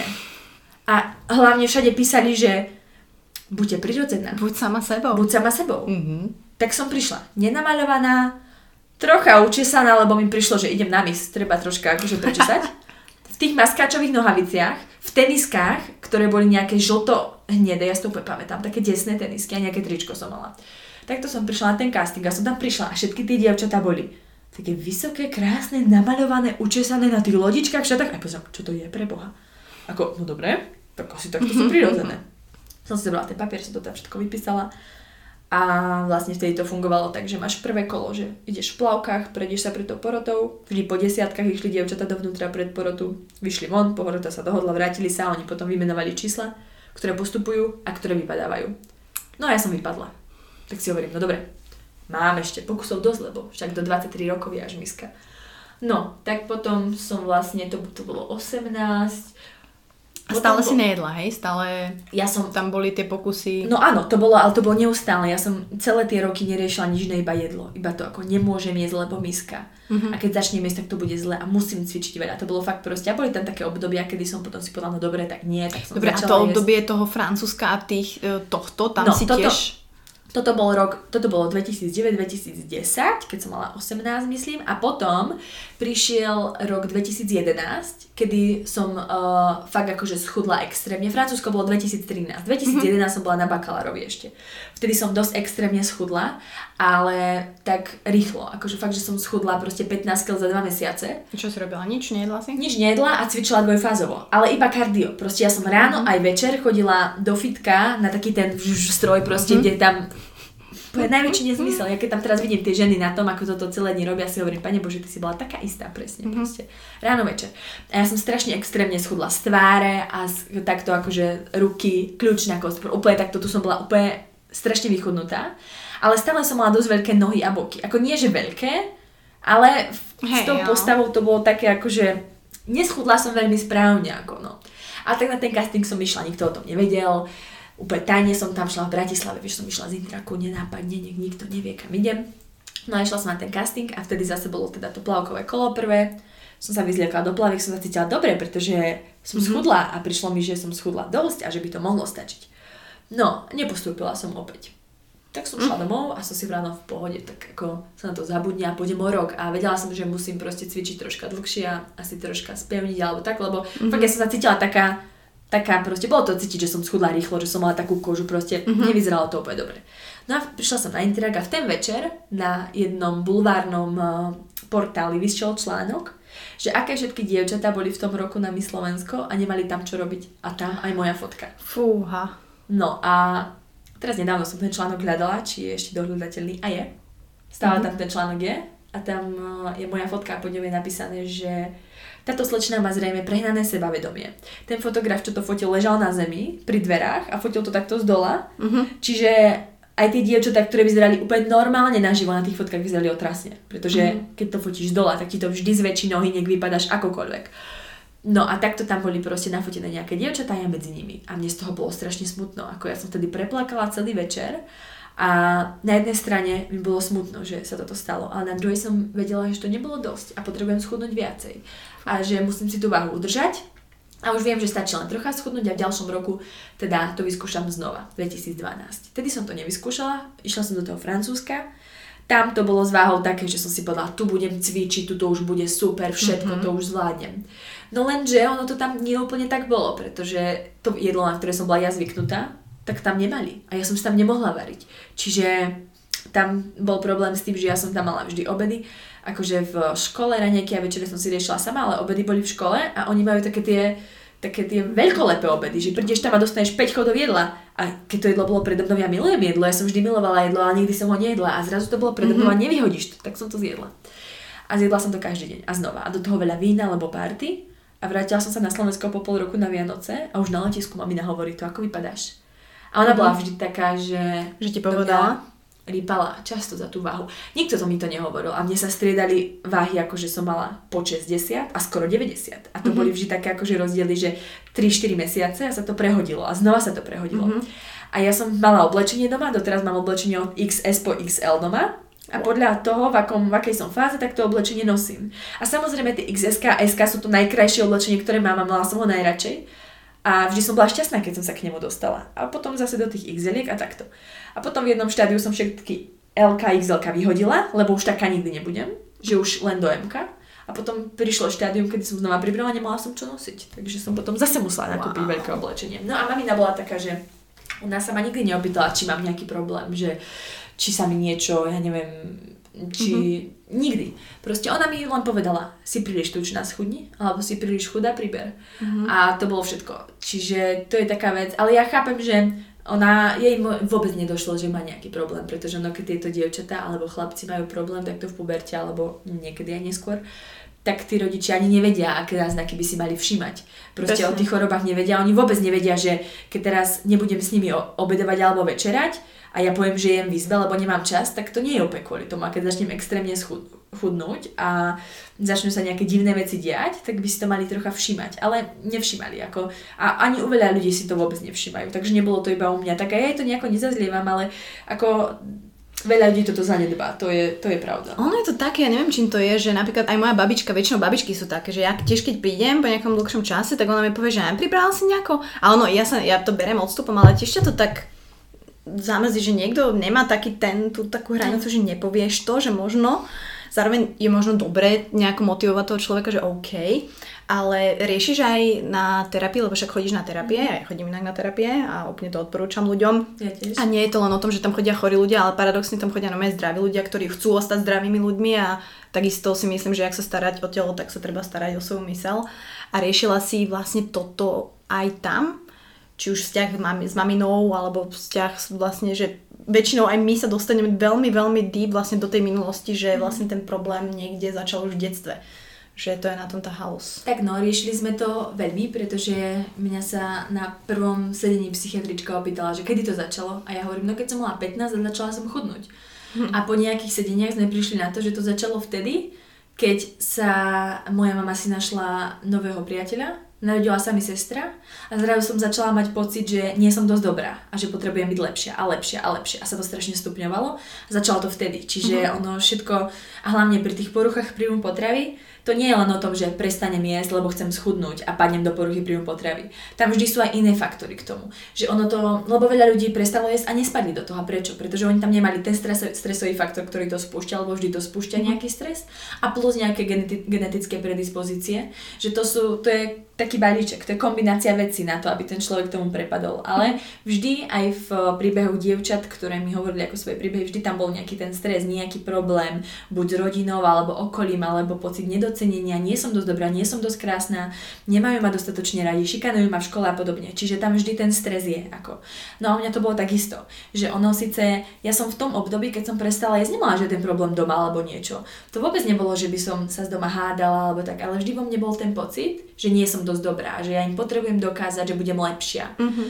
A do toho to bolo pridružené s tým čo sa vlastne dialo v tom detstve, že ja som vlastne celé detstvo zbierala tie obrázky misiek od tej Oksany proste stále. Teraz nedávno som si ju hľadala a robí teraz nejakú, niekde v politike v Rusku, je stále krásna, už má neviem koľko rokov, skoro 50. Ale um, stále to bolo vlastne o tom, že ja som to stále mala v sebe. Proste, že musím im to dokázať a musím byť lepšia. Takže tam sa to všetko začalo. No a potom neskôr, keď vlastne aj mamina mi o tom hovorila, alebo práve aj takto, že som išla k gustárke a ona si nejako pribrala, víš, no. tak to je také, mm-hmm. ja chápem, že na to nemyslí zle, ale pre mňa to vždy bolo strašne zle, ako keď sa také niečo stalo. No a vlastne skončili sme pri tom Francúzsku, keď som sa vrátila z toho Francúzska, tak som uh, začala chudnúť, lebo to akurát bolo 2014 ročník. Áno, ja som vlastne ten rok som si povedala, že teraz je moja posledná šanca, pretože ja som mala 23 rokov a 23 rokov bola horná veková hranica na miske. Mm-hmm. Tak uh, som si povedala, že toto je fakt ako, že to um, úplne tá posledná možnosť. A teraz to musím zvládnuť. A neexistovala možnosť, že ja by som neschudla dovtedy. No, lenže medzi tým uh, prišiel problém s uh, tým Bali. Ja som bola na Bali tie dva mesiace, uh-huh. takže to, čo som aj predtým schudla, som znova pribrala a medzi tým boli ešte štátnice, písanie diplomovky a tým, že som robila dva ročníky naraz, ja som toho mala strašne veľa, veľa predmetov, všetkého veľa, to bol strašne stresujúci rok. No a potom už po tých promóciách som odletela na Bali bolo fakt akože dva dní po, že si oddychnem, no lenže tam som pribrala. A keď som sa vrátila z Bali, ja som vtedy mala na váhe nejako 80, neviem, či 9 alebo 7 alebo tak nejako kil, proste skoro 90 mhm. kil čo ja síce mám 178 cm, ale aj tak to je proste raketa úplne, to bolo hrozné. Ja som sa cítila ako súd, ja som bola obrovská, nechutná, hrozná, strašná, nič mi nebolo dobre, ešte že bolo leto, nemusíš veľa oblečenia nosiť, ale strašné. V takom stave ma ale videlo veľmi málo ľudí, pretože ja v tej dobe som všetky fotky retušovala. Všetky fotky, Fakt. ktoré som v tej dobe mala, som zmenšovala. Ale to boli také, že väčšinou som vedela, ako sa odfotiť, aby som vyzerala dobre na mm-hmm. fotke. Ale keď boli fakt fotky také, že som bola niekde v plavkách alebo tak, ja som všetko upravovala. Profík vo Photoshope. V čom si to upravovala? Vo Photoshope. Uh, takže takto sa to no. robí. Okay. Čiže ja som si proste fotky upravovala, ale to len preto, aby nikto nevidel, ako som vyzerala. A vrátila uh-huh. som sa na Slovensku a som v momente začala cvičiť. Lebo som vedela, že mám 3 mesiace do misky. A vedela som, že 3 mesiace sú dosť, ale potrebovala som to urobiť troška racionálnejšie, aby sa zase nestalo to, čo predtým. No lenže racionálnejšie znamenalo, že som sa presťahovala do Prahy a môj kalorický príjem som znížila po 1000 kalórií. Ako uh, bolo to po, teraz, ja som to s odstupom času prepočítala, že bolo to niekedy 500, 600, ja som, uh, ako na nejaký som jedla napríklad vločky s mliekom, ale na večeru som jedla vždy iba proteín a na obed som jedla tofu so zeleninou. 3 mesiace. 3 mesiace každý to isté. deň. To isté. To isté. No a ja som z tých uh, skoro 90 kg schudla na 60. Že ja som na konci decembra, myslím, že to bolo na konci decembra, no, som mala tak trocha nad 60 kg. No lenže na konci decembra sa stala taká vec, nie na konci, deň pred uh, Vianocami, že som si natrhla vec v členku. Uh-huh. Dostala som na nohu proste sádru, barle a casting na misku bol na začiatku januára. Takže už som vedela, že je problém. A vedela som, že potrebujem ešte trocha schudnúť, lebo nebola som akože, mala som, ja neviem, možno 63, 4 tak vedela som, že nejaké 3 kg na tých 60, 59 mm-hmm. by som sa potrebovala dostať, aby som bola fakt ako v pohode. A vtedy som vedela, že mám ešte 3 týždňa a že to dám. A zrazu prišiel úraz a už som vedela, že to nedám. No lenže pre mňa to bol taký šok, že no dobre, tak ale koniec proste, ja už sa tam nikdy nedostanem. Fakt ako som bola z toho strašne smutná, to boli pre mňa strašne hrozné Vianoce úplne. No a prišiel ten január a ja som aj napriek tomu začala cvičiť aj bez nohy. Ja som proste robila brúšaky úplne ráno, na obed, večer, non-stop.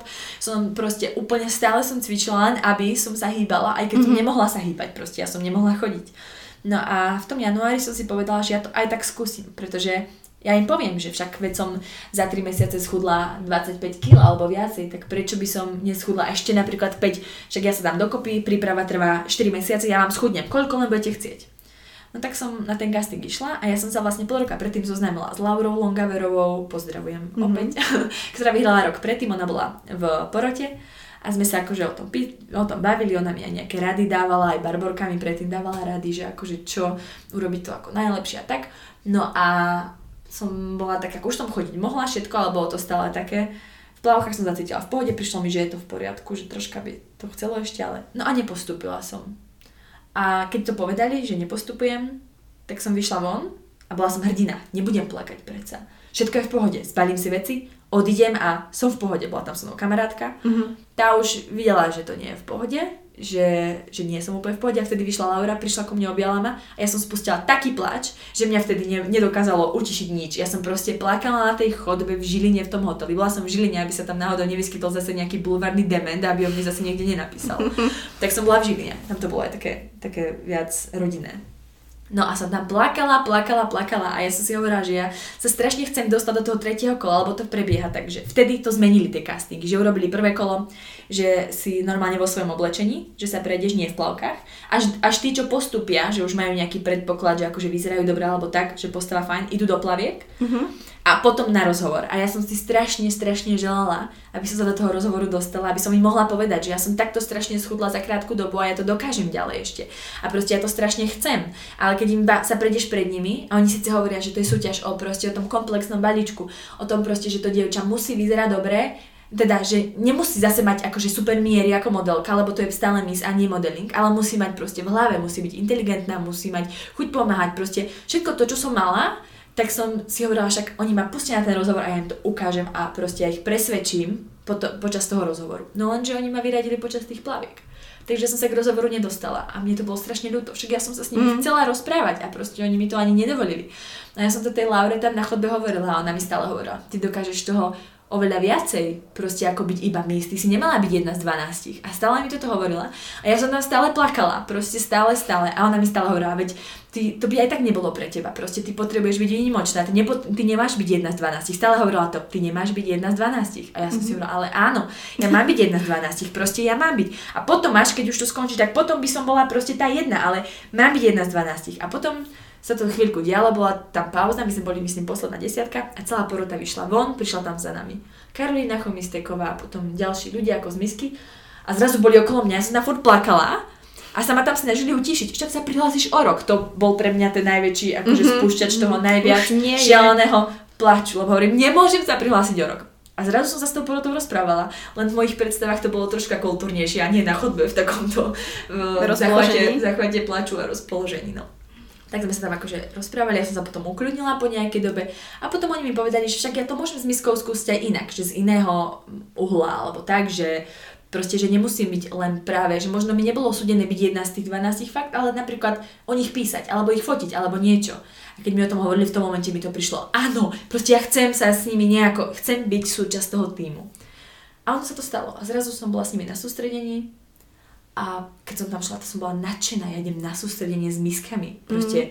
tam budú tie misky, tam budem ja, tam bude celá tá, celá, celá tá porota, teda porota, tí ľudia odtiaľ, tí fotografii, tie médiá, všetko. Pre mňa to bolo zrazu wow, budem tam. Aj napriek tomu, že tam nebudem tak, ako som si to vysnívala. A tu je dôležité ešte povedať jednu vec, ja keď som bola na tej základke ešte, tak uh, vtedy som už rada písala a raz uh, som našla niekde proste uh, ten zoznam misiek a ja som si urobila taký scenár a som urobila normálne scenár, že akože Miss Slovensko, neviem, nejaký ročník, vymenovala som všetky tie finalistky a potom som tam doro- dorobila číslo 13 a to som dala, že to som ja normálne moje meno a keď som hovorila som ten scenár, akože do mikrofónu, tak som tam podala to meno a ja som sa z toho strašne tešila, že som tam, vieš, som tá 13. A zrazu som bola na tom sústredení, všetko som s nimi absolvovala, proste oni chodili, ja som tam bola s nimi, jedna pani odtiaľ chcela, aby som sa tiež učila chodiť, aby som tiež proste potom mm-hmm. skúšali choreografiu, jedno dievča tam vypadlo, takže mám s nimi skúšať a tak. A ja som zrazu, bola, zrazu fakt bola tá 13. A úplne som si spomenula na to predtým, že ja som si to takto vysnívala a ono to tak presne je. Proste fakt, ako treba strašne dávať pozor na to, ako snívame, pretože ono sa to niekedy môže fakt splniť a niekedy aj takto. No a ja som potom vlastne celý ten pol rok alebo ko- koľko to bolo s nimi absolvovala, som s nimi chodila na rôzne akcie a tak a potom prišla... Písala si o tom? Mm, na blog som napísala akože iba dva články, nie, ale nebolo to tak, že by som o nich písala alebo ich mhm. fotila nič, ale pre mňa to sústredenie bolo také, že ja som si bola šťastná, že tam som, ale ja som každý večer plakala v izbe na hoteli, pretože mne to bolo strašne ľúto. Ja som tam chcela byť, ale ja som nebola tá súčasť. Ich chápe, že som tam bola ako niekto navyše. Mm-hmm. A vtedy som si stále hovorila, že dobre, ja nemám byť jedna z 12, tak asi proste bolo to také. A potom sa stala taká vec, že jedna slečna vypadla, ochorela a zrazu nás tam bolo 12. A bolo to také, že som s nimi, že sa fotili spolu a mm-hmm. proste mám aj takú fotku na Instagrame a je nás tam 12. Mm-hmm. A na chvíľku som bola jedna z 12 na tých fotkách a, a bola som tam ako s nimi. Ja som hlavne bola taká tá nezávislá a že som nefandila ako nikomu, alebo tak, že som mala všetky rada, oni sa mi potom tak spovedali a s všetkými som bola kamarátka a bolo to strašne super. A potom prišla tlačová konferencia a medzi tým sa spustila súťaž Miss Československa, to niekto z Česka začal organizovať. Tak som sa tam prihlásila a postupila som a si hovorím, no dobre, tak nebude mi Slovensko, budem rovno mi z Československo. Tak, Nie dobre, môže byť. No a potom som bola vlastne na tej tlačovej konferencii pred finále a som tam stála pri stoliku a bol tam pán Oklamčák a on mi hovorí, že a ty prečo nie si tuto v 12 veď by si tam mohla ako s nimi byť. A ja, no ako ja som chcela byť, ale vy ste ma nevzali. A on, že akože nie. A začali sme sa tam nejako baviť a ja mu hovorím, že no, ako ja som veľmi chcela. A bohužiaľ som tu teraz ako takto navyše, no. A mne bolo z toho tak smutno a on mi... A potom tam prišla jedna pani ešte z tej misky a ona hovorí, že... Nie, lebo on povedal, že tak sa prihlas o rok. A hovorím, nemôžem, lebo, lebo žiaľ veková hranica, ja mám 23 už a veková hranica 23. A potom tam prišla tá jedna pani a hovorí, že no ona by sa nemohla prihlásiť ani keby bola veková hranica vyššia, lebo už sa prihlásila do medzinárodnej súťaže a to už potom nejde, lebo už keď ideš akož do takej súťaže, nemôžeš ísť potom to my Slovensko. Mm-hmm. A, ja, a prišlo mi to ako taká výčitka. Fakt to povedala ako výčitku. Že mm, ako keďže oni ma tam proste ten pol rok pripravujú na to, lebo všetko som s nimi ako absolvovala, všetky tie, akože všetko. A zrazu ja sa prihlásim niekde inde. A fakt mi prišlo, ako keby to vadilo, že sa to stalo. Mm. A on mi vtedy povedal, že mám zrušiť účasť na tej miske a on zariadí vekovú hranicu. A ja si hovorím, no dobre, tak ako, dobre, čokoľvek, ak je nejaká šanca, čokoľvek. Ja som v momente volala do tej misky, som odstúpila a pol roka som netušila, čo sa bude diať proste, pretože mm-hmm. chápeš, to bolo proste, zrazu ja som vôbec nevedela. No, ale celé, celé, celú tú dobu som ako cvičila, chudla, všetko. A mala potom... si nejaké výkyvy váhy? Či túto si si stále udržiavala? No, že... mala, ako vtedy už keď som bola na tom sústredení, už som trocha pribrala, zase schudla. Ako tie výkyvy tam boli non-stop stále. Mm-hmm. Ako mhm. to nebolo, že by som zrazu mala nejakú konštantnú váhu a udržala to nejakú dobu. To sa proste stále stále hýbalo.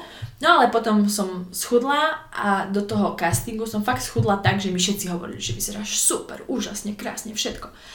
Lenže tam už potom uh, bol taký problém, že ja som uh, mala také dni, kedy som ako nejedla vôbec nič, som úplne všetko vyradila potom som vyradila úplne cukor a potom prišli dní, kedy som sa prejedla. Ale nebolo to nejako extrémne, akože fakt, že mm-hmm. možno za tú, toho pol roka sa to stalo párkrát, ale stalo sa to a troška ma to vydesilo, ale som to nazvala cheat day, taký neplánovaný, že vtedy sa to proste stalo. Si si nazvala, to je pekné. Som to tak nazvala, no.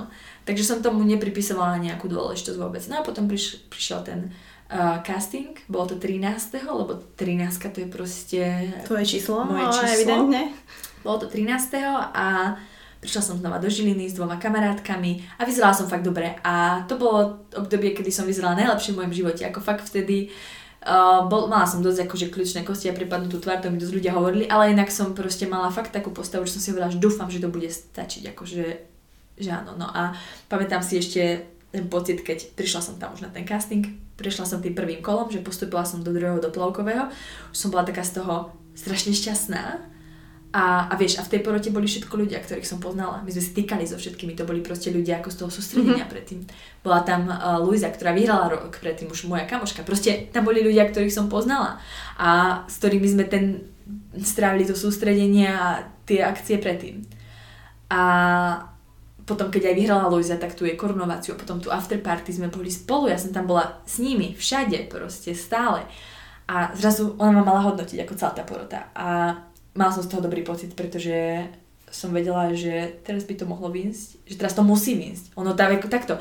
Ja som vlastne pol roka nevedela, že sa tá veková hranica zvýši, ona sa zvýšila v decembri až. Uh-huh. Čiže ja som vtedy už mala ako takú váhu, že som bola spokojná a vtedy zrazu prišli s tým, že veková hranica sa zvýšila, ako až keď uh, okay. spustili nový ročník. No a potom boli tie plavky a ja som bola, úplne si na to, ako som bola na záchode v plavkách, som sa pozerala na seba do zrkadla a som rozmýšľala, či to je dosť či to stačí, že či som urobila fakt akože maximum preto, fakt taká, taká sebareflexia pred tým zrkadlom. A zrazu ma zavolali, že už idem dovnútra. Tak som šla dovnútra bolo nás tam, ja neviem koľko postupilo dievča do plaviek, ale nie veľa, akože možno 5, že z tých 5 poslali. Prečo 15 tam bolo?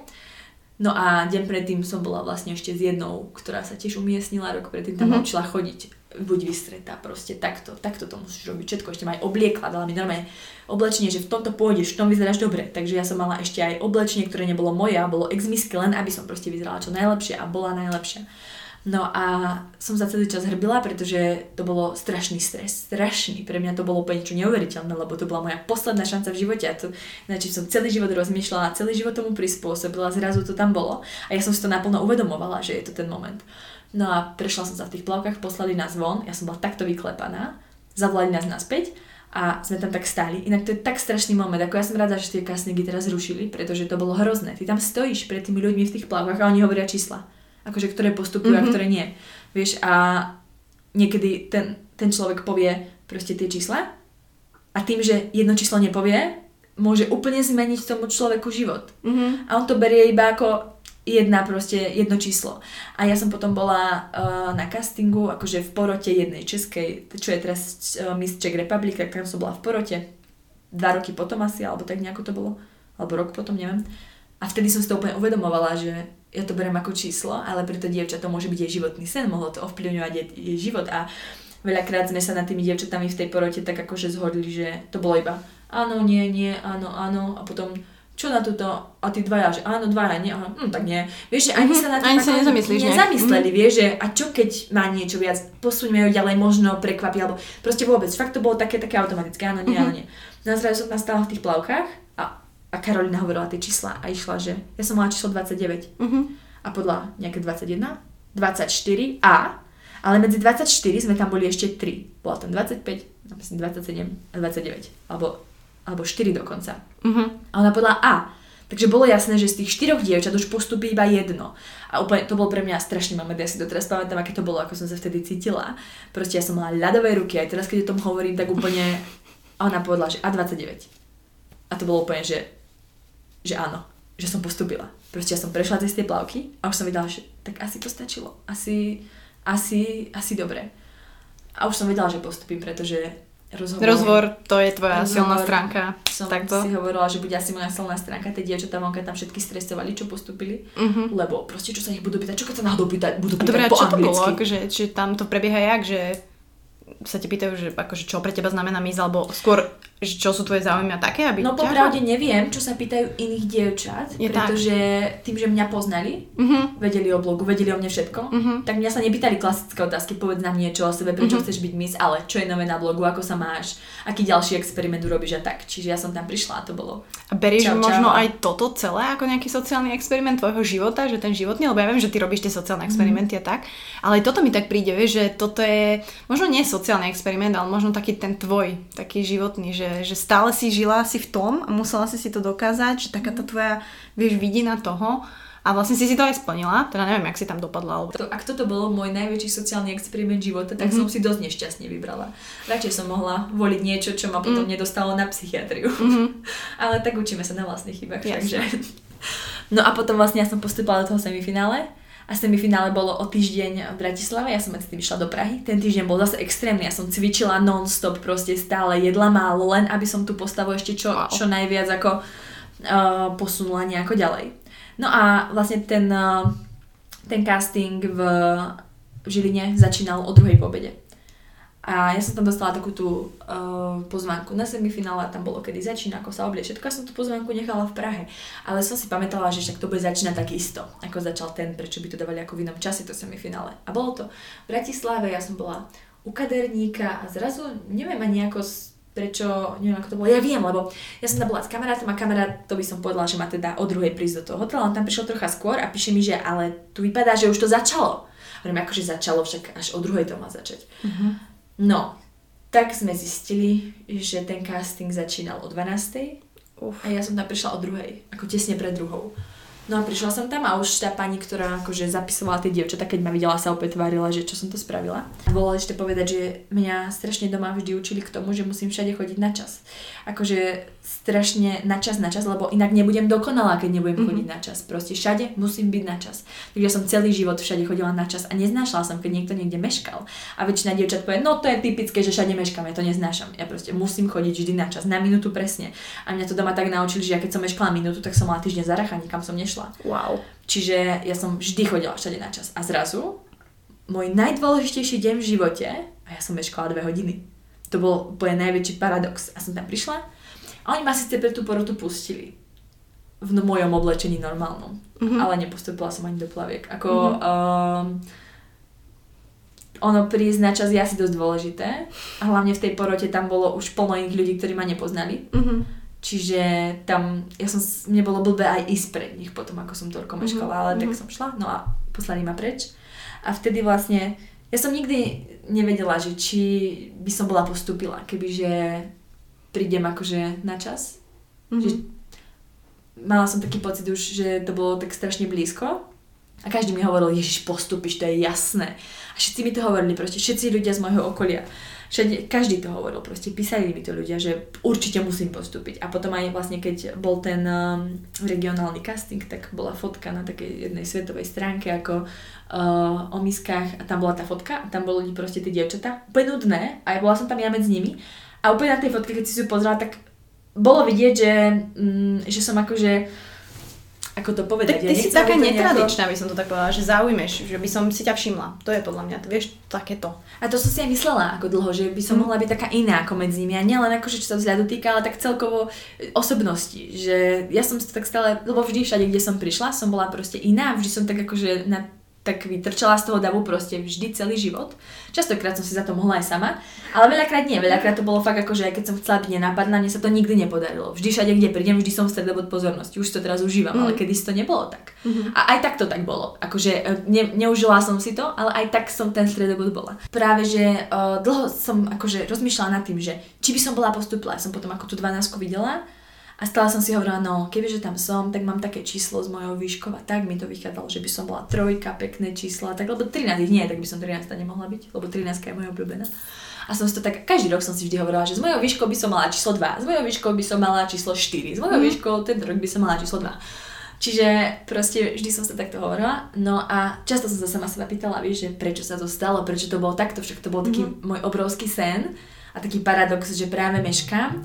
Ale potom som si hovorila, že však možno že možno to bolo teda, ako, že, to tak malo že by som nie? tak či tak nepostúpila, som si to často hovorila a potom sa stala taká vec, že v tom ročníku vlastne bola uh, na stránke Forzy taký, taký článok tam bol, že 16 rád, ako sa pripraviť na semifinále. Mm-hmm. A ja som si to, to toľkokrát som ho prečítala pred tým semifinále, ja som vydala na spamäť tie rady. A o rok neskôr tam bola rada 17 a tam bola nikdy nemeškajte. Takže som si hovorila, že možno si to ani nevšimli, alebo to neriešili, ale riešili. Mm-hmm. Mm-hmm. Tak akože možno je to taký životný paradox, že, že mala si si tým všetkým prejsť, mala si proste, vieš, že ten tvoj sen, alebo to, čo si mala ty zakorenené od mala, a nedá sa to nazvať možno nejakou obsesiou, alebo vnímaš to ty tak, že, že bolo to možno až moc také, že si bola na to upnutá, že to ovplyvňovalo tvoj život? No tým, že som na to bola tak dosť upnutá a ovplyvňovalo to môj život, tak ja neviem povedať, ako by to bolo, keby to nebolo a že čo keby by to bolo normálne. normálne. Prišlo by to normálne. Mm-hmm. Čiže uh, ja vôbec neviem, ako by to malo byť inak. To sa mi často stávalo, že nejaké veci som nejako mala a prišlo mi to normálne a myslela som si, že to tak majú všetci, ale nie. A s týmto to bolo takisto. Čiže ono to síce ovplyvňovalo veľmi ten môj život, ale tak to asi malo byť. A vlastne vďaka tomu som sa aj dostala tam, kde som, pretože neviem, či by som nakoniec uh, sa takto dostala ako tam, mm-hmm. kde som, pretože vlastne ja som stále si hovorila, že ja chcem pomáhať iným a netušila som ako, pretože mi prišlo, že existuje úplne všetko, že zastrešujú všetkých ľudí, ktorí by potrebovali nejakú pomoc. A vlastne kvôli tej miske a kvôli tomu, že som padla do tých poruch príjmu potravy, tak som si našla aj ten svoj smer, ako môžem pomáhať. Takže ono to tak malo všetko byť, to bola taká moja cesta, že možno troška tvrdšia a možno troška extrémnejšia, ako majú iní ľudia, ale mala som si tým všetkým prejsť, no. No, potom vlastne uh, po tej miske som zistila, že, že je vlastne koniec. Že už si nikdy nesplním svoj ten najväčší sen. Že už vlastne nikdy nebudem mať tú korunku a nikdy, nikdy, nikdy. A zrazu tam bolo toľko veľa nikdy a spojené s tým môjim snom a som z toho bola strašne deprimovaná a smutná. A fakt najbližšie mesiace som si stále hovorila, že ja si tú krásnu postavu musím udržať, nech sa deje, čo sa deje. Lenže bol problém s tým, že ja som nemala žiadnu motiváciu. Mne to mhm. bolo jedno, mne bolo jedno ako jem. Jedla som veľa čokolády, pretože mm. som dovtedy čokoládu nemohla vôbec nikdy a zrazu mm. už miska nebudem, už to je jedno. Ale stále som mala v hlave to, že ja si to chcem udržať, lebo to bolo toľko celoživotnej práce na tom a proste chcem byť takáto krásna navždy. No lenže tak to bolo také, že som zase pribrala, schudla, pribrala, schudla, do toho prišlo strašne veľa zranení, vyklbené ramena, potom zápal mozgových blant, choroby rôzne, tri mesiace som bola mimo a tak. Proste fakt to bolo, ten pol rok bol strašný. A potom po pol roku mi povedal kamarát, že mám vyskúšať ketózu, že to mi bude určite vyhovovať. Proste vyradím všetky cukry, všetky sacharidy, budem jesť iba tuk a bude to super. Tak som to vyskúšala. Mm. Za chvíľku som bola váhovo ešte nižšie ako pred miskou. Som mala zrazu proste také vyrysované brucho, som mala také úplne krásne svaly, všetko bolo super, zase mi prišlo, že vyzerám úžasne. Mm-hmm. No a vtedy som nastúpila na doktorát, poslali ma na týždeň do Ameriky a dosť blbý prechod z ketózy do sacharidového režimu, pretože z toho, že som nejedla žiaden cukor, som prešla na týždeň, kedy som jedla cukor s cukrom, naplnený mm-hmm. cukrom, posypaný cukrom. Ja mm-hmm. som za ten týždeň pribrala 8 kg. Yes. Vrátila som sa do Česka, Bola som tam 3 dní, medzi tým som sa stihla zraniť, som spadla na crossfite pri skákaní na, na bedňu, mm-hmm. som si zranila holeň a letela som na 2 týždne do Norska. V tom Norsku som pribrala 15 kg za tie 2 týždne wow. a tam sa stalo to, že ja som spadla do strašnej depresie ako fakt hrozné. Ja som toto vtedy nepoznala. Žiadne nejaké, ako mala som také, že smutné obdobia a šťastné obdobia, ale žiadne také úplné extrémy. A vtedy prišla strašná depresia. Ja som, vtedy som sa chcela zabiť. Ja som bola normálne, vtedy som bola opäť rozhodnutá, že ja už nikdy nebudem krásna. Ja som si to proste uvedomila, že nebudem nikdy miska, nikdy nebudem krásna, proste budem stávať takáto otrasná, nechutná a moje poslanie mm. bolo byť krásna a ja nebudem a proste ja nemám čo robiť na tomto svete. To bola moja, moja myšlienka. Dobre, a čo boli také tie, také tie prejavy a, praktické toho, že už to nebolo len smutné obdobie, ale už to bola fakt depresia? No, to sa vlastne stalo. To ako veľa ľudí si hovorí, že keď, je, keď sú smutní, tak že majú depresiu, ale oni vôbec nemajú depresiu, pretože veľa ľudí si aj nevie predstaviť, čo to je taká tá skutočná depresia, keď aj nevstaneš z postele, pretože máš pocit, že nič nemá zmysel na svete. A začalo to v tom Norsku kedy som sa začala strašne prejedať. Akože strašne, že som jedla šialené množstva jedla. Ako fakt strašné. A tým, že ja som mala ten úraz, nemohla som behať, nemohla som cvičiť a do toho mne bolo všetko oblečenie malé, čiže tam bola zima, pršalo, sichravo a ja som si mhm. nemohla obliecť zimné veci, pretože mi boli malé, tak som stále chodila v šatách, ktoré mi boli dobré. Čiže uh, to aj ľudia nechápať, že ako chodím oblečená, do toho mne sa vrátil ten, akože ja som mala predtým ten zápal mozgových blán a nemohla som pozerať do počítača dva mesiace, do telefónu nič a zrazu z toho som nastúpila na doktorát a bola som non-stop na počítači, mne bolievala hlava, bývalo mi zle. Mm-hmm. Čiže ja keď som sa vrátila z Norska, ja som sa vrátila ako niekto úplne iný. Ja som tam šla proste veselá, chudá a vrátila som sa tučná a úplne v depresii. A najbližšieho pol roka som fungovala tak, že to bolo obdobia ketóza, kedy som zase schudla, a vtedy som mala šialene dobré nálady, to bolo strašné, ja som nepotrebovala spať, ja som mala strašne veľa energie, ja som chodila aj trikrát denne cvičiť, nemusela som jesť a strašne som schudla vždy. Uh-huh. A potom sa to preklopilo a zrazu som sa prejedala, že som dokázala zase za krátku dobu strašne veľa pribrať a do toho som mala tie depresie, kedy som nevstala z postele. A to boli takéto, pol roka som mala obdobia, že týždeň a pol alebo dva týždne som bola v tom proste úplne, úplne hore a potom som prepadla do strašnej depresie. Potom pár dní nič a potom zase. A takto sa to mm-hmm. striedalo až do februára, kedy vo februári som mala taký mesiac, kedy som sa znova vrátila na tú miskovskú váhu. Zase som mala proste tú peknú postavu, bolo mi všetko to S, XS dobré. A na konci mesiaca som porušila svoj režim a znova som sa prejedla strašne a vtedy som sa prejedala dva týždne. Zase som pribrala, zase to všetko. Ono čím dlhšie to trvalo, tým tie záchvaty boli horšie, aj mhm. prejedania, aj tie nejedenia a tým viac som dokázala Extrém. za krátku dobu schudnúť aj zase pribrať. Mm-hmm. A fakt to boli také, a to vtedy si ľudia všimli, pretože ja som vtedy schudla na tých 60 kg a za dva týždne pribrala na 80. Čiže to boli ako takéto extrémy. A vtedy ma na to ako upozornili, čo sa mi stalo, že som akože nejaká iná. A vtedy som zistila, že ja neviem čo s tým, že proste to sa nedá nejako ako z toho dostať, tak som sama išla na psychiatriu s tým, mm-hmm. že aký má problém a vtedy mi vlastne diagnostikovali zachvatové predanie a bipolárnu poruchu. No a potom dostala som vlastne na tú bipolárnu poruchu lieky, pol roka som sa asi liečila, už som mala pocit, že som v pohode, aj keď nebola, bola som mm-hmm. pod vplyvom liekov, v pohode som vôbec nebola. A v tej dobe som napísala na blog článok, na blog, kde boli ľudia zvyknutí na tie sociálne experimenty, na to, že, že vždy robím proste vtipné veci, že je so mnou sranda, že som vždy veselá. A zrazu som napísala ten môj životný príbeh o tom, ako som síce bola veselá pre tých ľudí, lebo to som brala ako takúto prácu, ale v skutočnom živote som bola proste zosypaná dlhé mesiace, mala som strašné depresie, som mm-hmm. preplakala toľko dní a to tí ľudia vôbec nevideli. A zrazu mi začali písať, že, že oni majú to isté aj s tým jedlom, aj s tými náládami a proste nevedia, čo s tým a oni sa boja a nechcú ísť ku psychiatrovi, lebo kto chodí ku psychiatrovi je blázon, takisto ako krásny je len ten, kto má 55 kg. To mi bolo často opakované. Takže uh, veľa ľudí mi písalo, že som ich zachránila, že som im strašne pomohla. A ja som im tam vtedy písala to, že mne pomohlo to, že niekto iný mi ukázal, ako sa z toho dostať. Som stretla jedno dievča práve cez Instagram a povedala mi, že ona to urobila takto. Začala si, že vie, že potrebuje mať kontrolu nad tým jedlom, že si začala počítať proste tie mm-hmm. makrá a že to by mi mohlo pomôcť. Skúsila som to tiež. Napísala som do toho článku, skúsili to aj iní ľudia, pomohlo im to tiež. Mm-hmm. A prišlo mi to také strašne logické. Však keď to pomohlo mne a pomohlo to iným ľuďom, prečo by to nepomohlo všetkým? Proste ukázať im to, že sa z toho dá dostať, že v tom nie sú sami tak som sa rozhodla, že založím taký projekt. Nazvala som ho Neinstantná krása, lebo neinstantná, to je predsa dôležité, tá, tá vnútorná. To sa mi páčilo. A založila som ten projekt a pôvodne bol cieľ, že to budú také malé stretnutia pre chore dievčatá, kde ja poviem ten svoj príbeh, možno príde nejaké iné dievča, povie ten príbeh, porozprávame sa, pomôže im to, aby vedeli, že v tom nie sú samé a že je tá cesta z toho von, keď ju budú chcieť nájsť. A z toho malého stretnutia nakoniec bolo obrovské stretnutie, kde prišlo, boli dve tie stretnutia, dokopy tam prišlo vyše 200 ľudí. Bolo to v jednej veľkej kaviarni v Prahe a tam sme sa vlastne stretli a bolo to formou diskusie, kde som si pozvala prvýkrát asi 8 dievčat, uh-huh. druhýkrát myslím 7. A všetko to boli také ako dievčatá známe alebo blogerky, ktoré si s tým prešli, ale nikdy o tom nehovorili alebo občas to niekde spomenuli a oni sa mi zrazu prihlásili tiež, že o tom tiež chcú hovoriť a že o tom tiež chcú povedať ďalej ľuďom.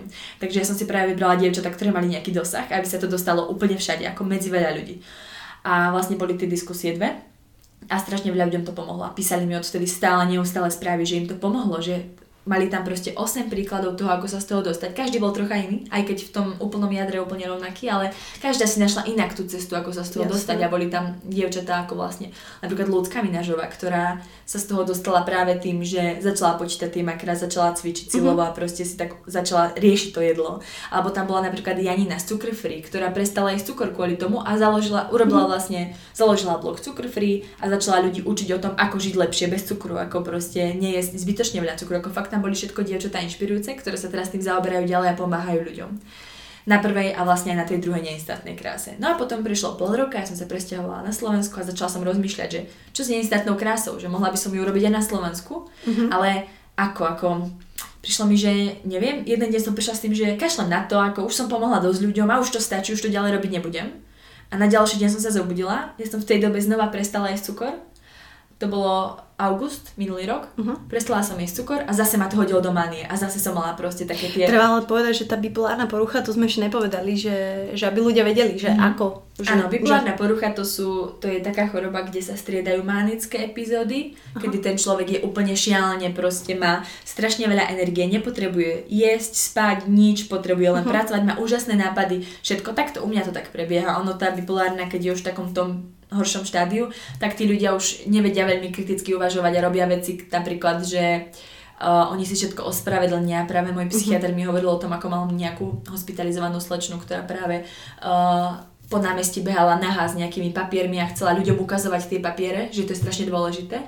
A okay. keď sa jej opýtali, prečo sa neobliekla, no to nebolo dôležité. Potrebovala som rýchlo ukázať tým ľuďom tie papiere. Čiže mm-hmm. tí ľudia potom už, e, potom to fakt akože škodí aj ich životu, práci, už nemôžu potom normálne pracovať a podobne. Ale u mňa to vždy bolo v nejakej tej rovine, mm-hmm. že pre mňa mania bola strašne tvorivé obdobie.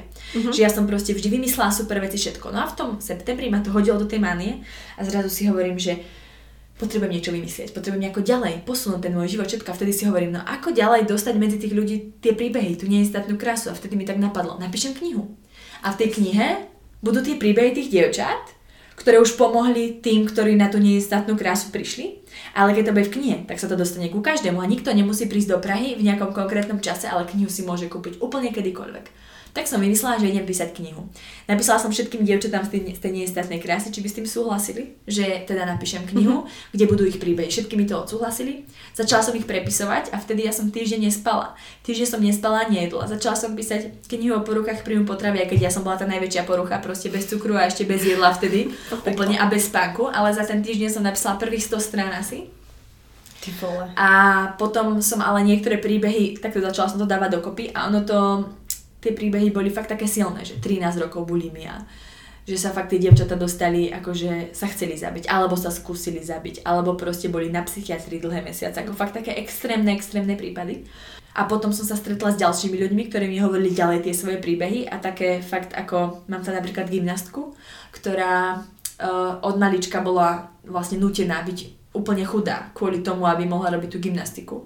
Čiže to bol na ňu strašný tlak takto zvonka. Alebo potom dievča, ktoré bolo z chudobnej rodiny a nemali peniaze na jedlo a pre ňu jedlo bolo niečo strašne vzácne a zrazu mohla jesť, tak jedla všetko. Mm-hmm. Fakt sú to také tie extrémy, extrémy, mm-hmm. že je tam modelka, ktorá kvôli tomu, aby mohla cestovať po svete, tak sa tak vyhľadovala, že jej začali zlyhávať proste obličky a srdce a skončila proste v nemocnici, potom sa predávkovala skončila na psychiatrii na dlhé mesiace proste kvôli modelingu. Mm-hmm. Čiže každý z tých príbehov je iný. Ako oni sú v jadre rovnaké, že vždy tam bola taká tá túžba po dokonalosti dokázať ľuďom niečo.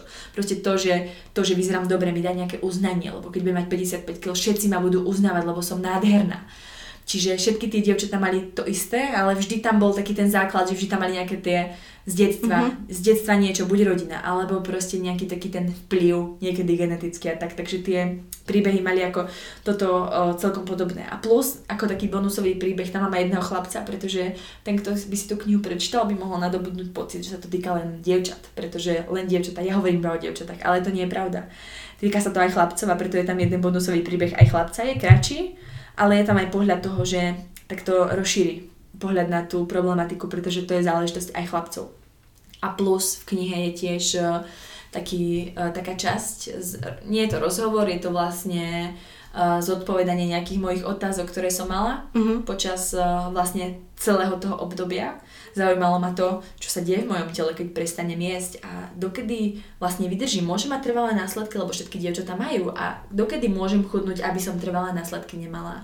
A čo sa môže stať? Môžem zomrieť? A všetky tieto otázky som položila môjmu psychiatrovi, aby to všetko zodpovedal a zrazu sa mi úplne e, otvoril taký nový pohľad na vec.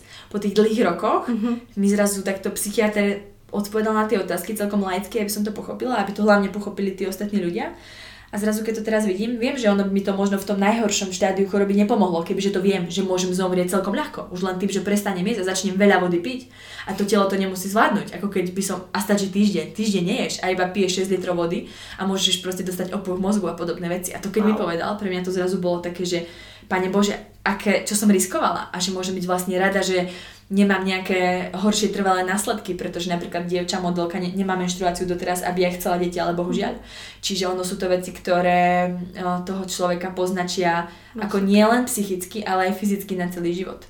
A ty si mala nejaké problémy, respektíve strata menštruácie asi bola? Uh, u teba? Bolo, ako bolo to také, ja som to neriešila v tej dobe. Uh-huh. Proste mne to bolo, príde, nepríde, čiže ja teraz ani neviem, že ja som to nejako nesledovala, že boli obdobia, kedy som nemala vôbec, potom som mala, potom som zase nemala. Uh-huh. Čiže neriešila ja som to neriešila vôbec. Uh-huh. Že, uh, že je niečo zlé. Proste to boli také tie obdobia, kedy to prišlo prvýkrát, alebo tie prvé roky a mne to prišlo normálne, že to nie je pravidelné. Ale čo u mňa, čo je taký ten najhorší, ten následok, je samozrejme bipolárna porucha, pretože to je žiaľ neliečiteľná choroba a aj keď už sa stravujem normálne, tak proste stále to tam je a stále, ja mám stále lieky od psychiatra mm-hmm. a mhm. stále každé ráno proste, aj keď ma ľudia berú ako za veľkú inšpiráciu v online svete a uh, že ich inšpirujem, čo sa týka uh, duchovného zdravia a mhm. psychiky mm-hmm. a podobne, tak aj ja som stále na liekoch a každé ráno dostávam, vlastne dávam si jednu tabletku. No a to je jedna vec. A druhá vec je to, že vlastne počas tej choroby sa v človeku v hlave mení uh, pohľad na seba. A to som tiež zistila až teraz. Ja som si vždy hovorila, že to keď som sa videla tučná v zrkadle, tak ja som tučná v tom zrkadle fakt bola. Alebo keď som proste bola chudá, ale som si večer dala niečo nepovolené, lebo som mala povolené nepovolené potraviny, tak ráno mm. som sa automaticky videla väčšia v tom zrkadle. Mm-hmm. A on mi povedal, že to je ďalší následok tej choroby keď máš tú poruchu príjmu potravy, tak proste sa ti nejaké procesy v mozgu menia a tam sa mení ten sebeobraz. Ty sa vidíš úplne inak vo svojej hlave, ako reálne vyzeráš. Uh-huh. A to mi ostalo stále. Že ja proste teraz, ja jeden deň idem cvičiť a ja sa na druhý deň vidím v zrkadle väčšia. A ja proste stojím pred tým zrkadlom a ja úplne mám pocit, že som sa zväčšila. Aj keď to reálne som sa nezväčšila, pretože sa nezväčšíš proste viditeľne za jednu noc. Ale ja to tak stále mám. Začnem cvičiť, cvičím pár dní a už sa vidím lepšie. Čiže ja ani neviem, že či to, čo vidím v zrkadle je reálne ja a že ako vlastne reálne vyzerám. Uh-huh. Pretože ja sa vidím v tom zrkadle ale každý deň inak. Aj keď mi to teraz priateľ stále hovorí, už to nerob, nepozeraj sa do toho zrkadla. Sľu- večer mu musím slúbiť, že ráno sa nepozriem, ale ja sa aj tak pozriem. Ja vždy ráno mm. prídem a prvá vec je, že sa pozriem do zrkadla, ako vyzerám. Čiže to je taká vec, ktorá mne ostala, ako nie je to také vážne, ako uh, to, že niekto nemá menštruáciu alebo má nejaké vážne psychické alebo fyzické problémy ďalej. Ale je to stále taká vec, ktorá ma drží a stále to tam mám. A, a stále v hlave ako, mám. Ako ty a váha? To ma ešte zaujíma, že ty sa pozráš každé ráno do toho zrkadla, ale ja stupneš sa nepostavím. Nie. Nie, pretože okay. netuším, koľko vážim. Ja to viem iba podľa oblečenia. Že proste ja som mala tie extrémy od XS po XL a teraz som na M.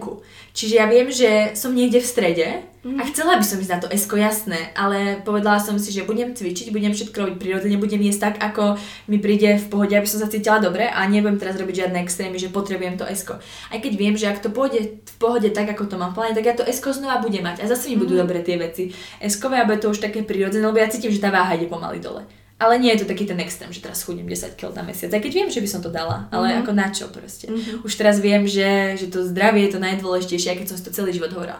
Zdravie je najdôležitejšie, keď sa niečo zlé stalo. Vieš, že som mala úraz, nemohla som zrazu chodiť, alebo som ochorela, tak v tej nemocnici, pod, keď mi dožili tiekol, tiekol ten penicilín a strašne to bolelo, tá hustá hmota studená a mne tam bolo otrasne zle, tak som si mm-hmm. hovorila, zdravie je najdôležitejšie, ale pustili ma z nemocnice a zase nebolo. Takže pre mňa bolo dlho zdravie najdôležitejšie len vtedy, keď mm-hmm. som práve mala nejaký úraz alebo chorobu. A teraz už si to uvedomujem, ako aj keď mi nič nie že je zdravie najdôležitejšie. A že to, že ja si teraz dám, ja neviem, na večeru chlieb s džemom alebo niečím, tak ako prežijem a ráno nebudem mať opäť kil viacej. Mm, takže otázka zákerná, ješ sacharidy? Jem sacharidy. Wow, no, tak za to ťa chválim, to je, to je mega. Ale tiež to trvalo asi dlhšiu dobu. Že Veľmi dlho. Tak... Veľmi dlho, ako potom období tých uh, dlhotrvajúcich ketos, pre mňa bolo nepredstaviteľné dať si sacharidy. Ja by som nezjedla rýžu, zemiak, ovoci, absolútne. Mm-hmm. Vôbec. Ja som jedla zeleninu, iba zelenú pretože tam má najmenej sacharidov. Doteraz síce uh, mám, to je ďalšia taká vec, ktorá mi ostala, že ja keď vidím jedlo, ja vidím čísla. Ja proste, mm-hmm. ja keď niečo jem, ja mám vždy v hlave prepočítané tie čísla, že koľko som to zjedla, koľko tam približne tých kalórií je. Čiže uh, to je taká vec, že to mi proste ostalo a tým, že som to riešila väčšinu života, ja viem, že sa toho nezbavím tak skoro. Ako možno raz, možno raz sa to stane, aj keď je aj dobre vedieť občas, akože ten príjem, že koľko som zjedla, no. Ale je to niekedy také, také, že si musím hovoriť, ale môžeš to, keď si poviem, ale koláč nie. Dneska som cvičila, dneska som všetko robila dobre, pekne som jedla, nedám si ten koláč. Aj keď viem, že to je proste super zdravý koláč, sú to čisto iba sacharidy a tuk, samé orechy a tak. A mohla by som si to kľudne dať, lebo ja som ešte toho nezjedla dosť v ten deň ale proste mám to stále v hlave. Stále mám takého toho, taký hlas, ktorý mi vždy hovorí, že napríklad celý deň nejem, lebo som nestihala, ale ten hlas mi povie, to je vlastne dobre. A ja si musím povedať, nie, nie je to dobre. Čiže ten hlasok tam mám stále. Uh-huh. A to je vraj vec, ktorá sa môže stratiť, ale nemusí. Možno ho bude mať navždy. Ja si myslím, že z poruch príjmu potravy sa vyliečiť úplne nedá. To tam budeš mať vždy. A keď ty trpíš toľko rokov, tak tak vždy potom už akékoľvek experimentovanie s jedlom je ako uh, taká chôdza po veľmi tenkom ľade. No. Mm-hmm. Ale zase podľa mňa je veľmi dôležité, keď ten hlasok vieš manažovať, že to sa skôr učíš ho nejako ovládať, že dobre môžete mm-hmm. síce hovoriť, ale presne ak si povedala, že nie, nie je to dobre, dám si večer, dám si vločky, dám si proste ten môj, neviem, kalorický príjem, ktorý cca si myslím, že je správny. Takže toto je, myslím si, že cesta a myslím si, že toto nájdeme teda všetko v tvojej knižke. Áno, všetko toto tam bude. Ten môj príbeh plus tých 12 príbehov ďalších ľudí. Všetko sú to proste takto. Tá kniha, to nie je žiaden odborný text, aj keď mm-hmm. tam sa nájde aj to. Ale sú to skúsenosti, sú to reálne skúsenosti naozaj z tých reálnych ľudí, ktorí si tým prešli, ktoré niekedy v niektorých prípadoch môžu byť možno ešte viacej ako tie odborné rady. Mm-hmm. Pretože takých kníh je veľa, kde ti povedia, áno, správne je toto. Lenže nikto ti nepovie, že urob toto, začni jesť takto, alebo tak povedia ti, musíš jesť, ale nepovedia ti ako. Povedia mm. ti, musíš jesť všetko a zrazu ty máš z toho, mám povolené, nepovolené potraviny máš je zrazu všetko a to je proste, zrazu nemá žiadnu mm-hmm. kontrolu v tom jedle a to je hrozné. Čiže každý človek potrebuje mať taký ten návod k tomu. A to ti psychiatr nepovie, lebo on si tým neprešiel. On sa to naučil z tých kníh a vie, že OK, takto to chodí. Mal nejakých pacientov, ktorým nejako poradil, ale neprešiel si tým sám. On nevie, ako sa mm-hmm. cítiš, on nevie, čím si si prešla. A najlepšie ti vie poradiť práve ten človek, ktorý sa z toho dostal, aj keď nie je odborník. A takto to pomohlo mňa, pomohlo to strašne veľa ľuďom, ktorých už som vlastne za tú dobu spoznala, ktorí sa mi sami prihlásili a to boli proste stovky správ. Doteraz mi chodia stovky správ dievčat, ktoré mi stále píšu tie príbehy, že mm-hmm. si mhm. našli ten môj. Toľko ľudí sa na tú knihu teší, mi písalo dievča z psychiatrie, že ona ju nutne potrebuje tak som ju posielala v pdf nech si ju prečíta rovno, pretože wow. uh, tá vyzerala, že to fakt potrebuje. Čiže to je fakt taká vec, ktorú by mali čítať všetky dievčatá. A hlavne nielen dievčatá, ono to je dosť aj taký návod pre rodičov, čo si majú všímať. Mm-hmm. Pretože oni nevedia, veľakrát nevedia, keď povieš chlapovi nejakému porucha príjmu potravy, on netuší, čo to je. A popri tom práve tí rodičia by mohli zachrániť to dieťa, keby na to prišli skoro.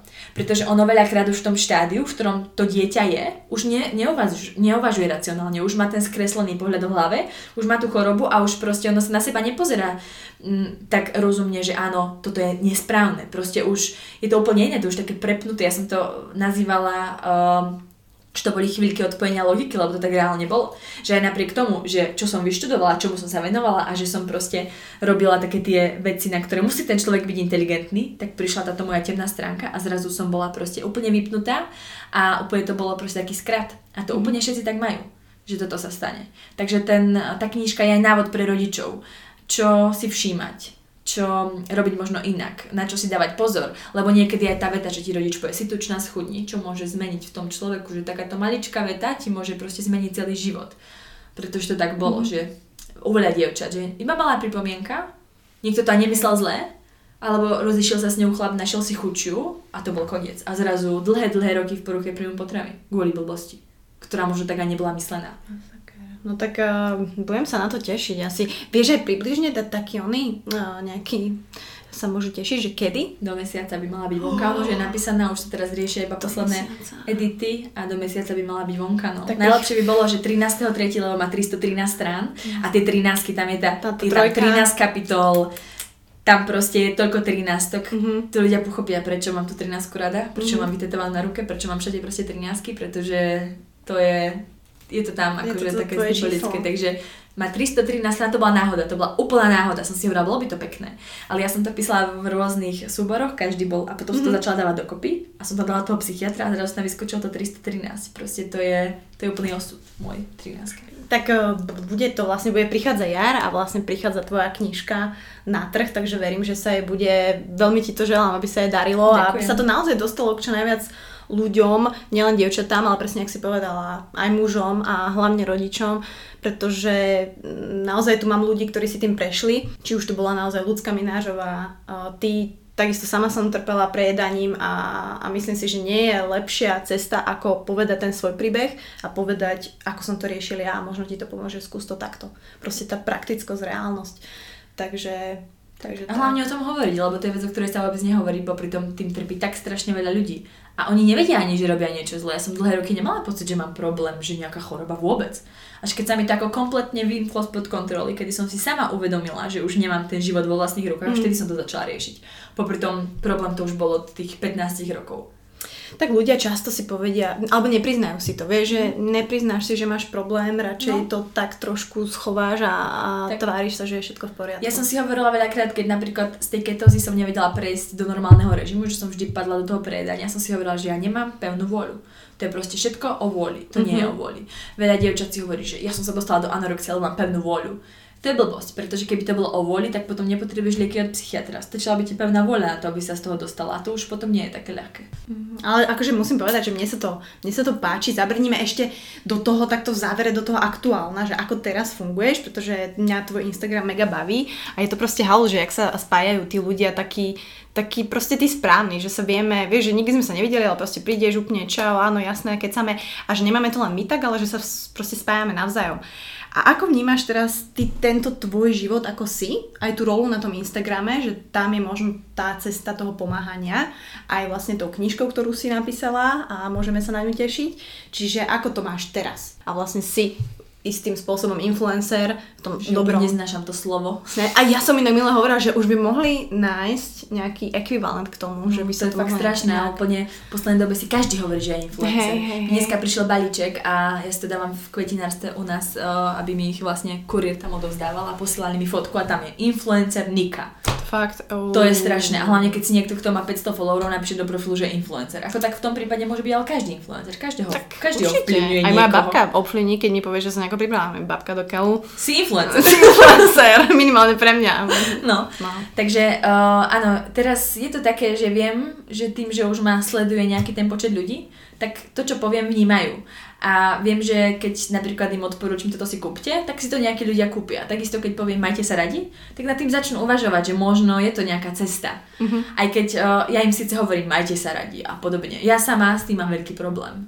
A denne to doma počúvam, že maj sa konečne rada. A to je práve to ďalšia z tých vecí, čo mi asi ostala, takto uh-huh. do uh, budúcna, že ja síce dokážem tým ľuďom najlepšie poradiť, proste takto to bude najlepšie, takto uh-huh. proste to robte a budete šťastní v živote aj keď ja sama to nie vždy viem aplikovať ako u seba. Čiže ja sa snažím všetko robiť tak, že robiť si zo seba srandu, keď urobím niečo zle, stane sa trapas, tak o tom všetkým poviem, nech sa na mňa zasmejú. Prihorí mi proste v hrnci, v ktorom nemôže prihorieť jedlo a, a proste, tak si z toho robím srandu, no aj keď celý Instagram sa potom na mne baví, čiže ja mám také tie dve stránky na tom Instagrame. Jedna je tá, kde som taký ten tragikomický bloger, kde si zo seba robím srandu a kde robím tie mm-hmm. sociálne experimenty. Takže mám tam ľudí, ktorí sú tam kvôli tomu, že si tam chodia po tú zábavu. A potom tá druhá stránka, ktorá sa venuje práve tomuto tým poruchám príjmu potravy tomu, že chcem vlastne pomôcť a chcem zachrániť všetkých. Mm-hmm. Takže mám také dve, dve mm-hmm. tváre na Instagrame, mm-hmm. ktoré si myslím, že v obidvoch smeroch nejako ovplyvňujú. Jedna ovplyvňuje práve v tom, že no. toto vám môže pomôcť a druhá ovplyvňuje v tom, tak toto nerobte. Mm-hmm. Ale tak ja si myslím, že ten balans asi si už našla a možno je to aj dobré, že máš presne tieto dve stránky mm-hmm. a vieš v tom balancovať a že si kvázi vlastne dobrá v obidvoch a že si to užívaš. Vieš, že reálne vieš proste poradiť aj takto dvom skupinám ľudí, nezávisle mm. od seba. A proste každý si tam nájde, hlavne vieš, tak no. že vedia, priznať ten profil, vedia, čo tam čaká, vedia, že Nika zase pripadala hrnec, ale na druhej strane, vieš, že je to... Je to, také, je to ale aj je to taký, tak, taký bizar v tej jednej osobnosti, že máš takto tie dve veci, ako ty si povedala to, že, že si ma vnímala ako takú tú akože elegantnú áno, a áno, tak. Áno, áno a ja mám také chvíľky, ale väčšinou som ten debil, čo robí proste blbosti. Mm-hmm. Takže ono, dá sa to vnímať aj tak, aj tak. No. Tak, vidíš, takže vplyváš na ľudí rôzne, ale myslím si, že to je na tomto pekné a takéto reálne, že mhm. nejsi len vieš jedným smerom zameraná, pretože málo kto je taký, málo kto má jednu vlastnosť, bla, bla, bla mm. a ty proste ukážeš všetko a reálny život, takže to sa mne veľmi páči. Je to, to je super. To sa mi páči tiež, že sa ti to páči, lebo aj mne sa takí ľudia na Instagrame páči, ale žiaľ, je ich strašne málo, pretože Instagram je o tej dokonalosti. Byť krásny a mať taký ten uh, taký vytunený život, ktorý reálne ani nemáš, ale všetci si myslia, že ho máš. Mm. A dlho to tak bolo aj u mňa. Super, šťastná, všetko, krása, paráda, úplne dokonalý život a v skutočnosti depresie, doma uplakaná, všetko zlé. Čiže Instagram to je, to je také obrovské pozlátko, taká nafúknutá bublina a všetci si myslia, že to, čo vidia na Instagrame je pravda a chcú také životy, lebo to je super. Častokrát mi niekto napíše, chcem tvoj život. V januári sa mi to stávalo pravidelne. To je také super, ty robíš to, čo ťa baví, ty si iba píšeš celé dni, áno, ale 18 hodín denne. Normálne ľudia pracujú 8 hodín denne a v dobe, kedy proste, aj to nie, kedy ja m, mm, stále riešim písanie a píšem proste do noci, oni už zabudli na to, že vôbec boli v práci. Čiže ono tí ľudia si ste povedia, že chcem jej život, lebo je úžasný, ona si chodí po akciách, ona dostáva veci zadarmo, všetko, ale nikto nevidí to, čo je za tým. Čiže ten Instagram to je také, také len to dobré, tie výsledky sú tam, ale tá cesta, mm-hmm. veľakrát tam nie. Ja sa ju tam snažím dávať, aby to ľudia videli. Že to napísať knihu to nie je, sadnem si a napíšem ju. A to je, sadnem si, napíšem ju a potom taký istý čas strávim s tým, ako tú knihu vôbec vydať a dostať ju medzi ľudí. Takže je to taká, také celé veľké, komplexné, je toho veľa na tom Instagrame to tak úplne nie je. Ale to je super, že sa to ukazuješ. Mne sa to páči, proste rob to tak ďalej. Ja to sa budem snažiť tiež tak robiť ďalej, pretože nie sme dokonali a myslím si, že aj tá dokonalosť, ktorú si ty možno hľadala celý život a chcela si byť, že možno ani, a je dobré, že neexistuje, že je, je proste krásne byť taký nedokonalý, si myslím. Ale stále by som chcela byť dokonalá. Poznámka to, aj to, ja, mi ostalo, to mi ostalo z tej choroby. Môžeme sa tváriť zase, ale chcela som to tak pekne zaobaliť, ale hej. No ďakujem ti za tieto skoro dve hodiny. Akože ja viem, že by sme... Dve mohli... hodiny? Počkaj, pozriem tu, tu no hodina 52. Fúha. Ale masaker, ja viem, že by sme mohli o tom kecať aj 4 hodiny, ale tak ja som šťastná, že, že bolo to veľmi deep, bolo to úplne úprimné a bol to proste príbeh, ktorý strašne rada budem, keď si vypočuje čo najviac ľudí a verím, že im to pomôže aj touto formou. A možno to je taký predskokan toho, čo môžete vlastne uh, si prečítať potom v Nikinej knihe, takže veľmi sa na ňu teším a veľmi ti želám fakt, aby sa ti s ňou darilo, takže... Ďakujem veľmi pekne. Takže ďakujem, že si prišla. Ďakujem, že som mohla prísť. Nie, zlatá. A no my sa počujeme budúci týždeň, kde vám opäť nepoviem, aký bude host, pretože ja mám rada takéto tajomno a také prekvapenie, myslím si, že aj ako Nika. Takže hodím vám linky, Niku poznáte, ale sledujte ju, pretože ten deň, kedy vydá tú knižku sa blíži, takže musíte byť up to date a, a verím, že sa vám to bude páčiť. Takže majte sa krásne. Čaute. Takže to bolo ono. Dve hodinky, fakt dve hodiny podcastu. Kto ste to dotiahli až sem, tak ste moji najobľúbenejší poslucháči.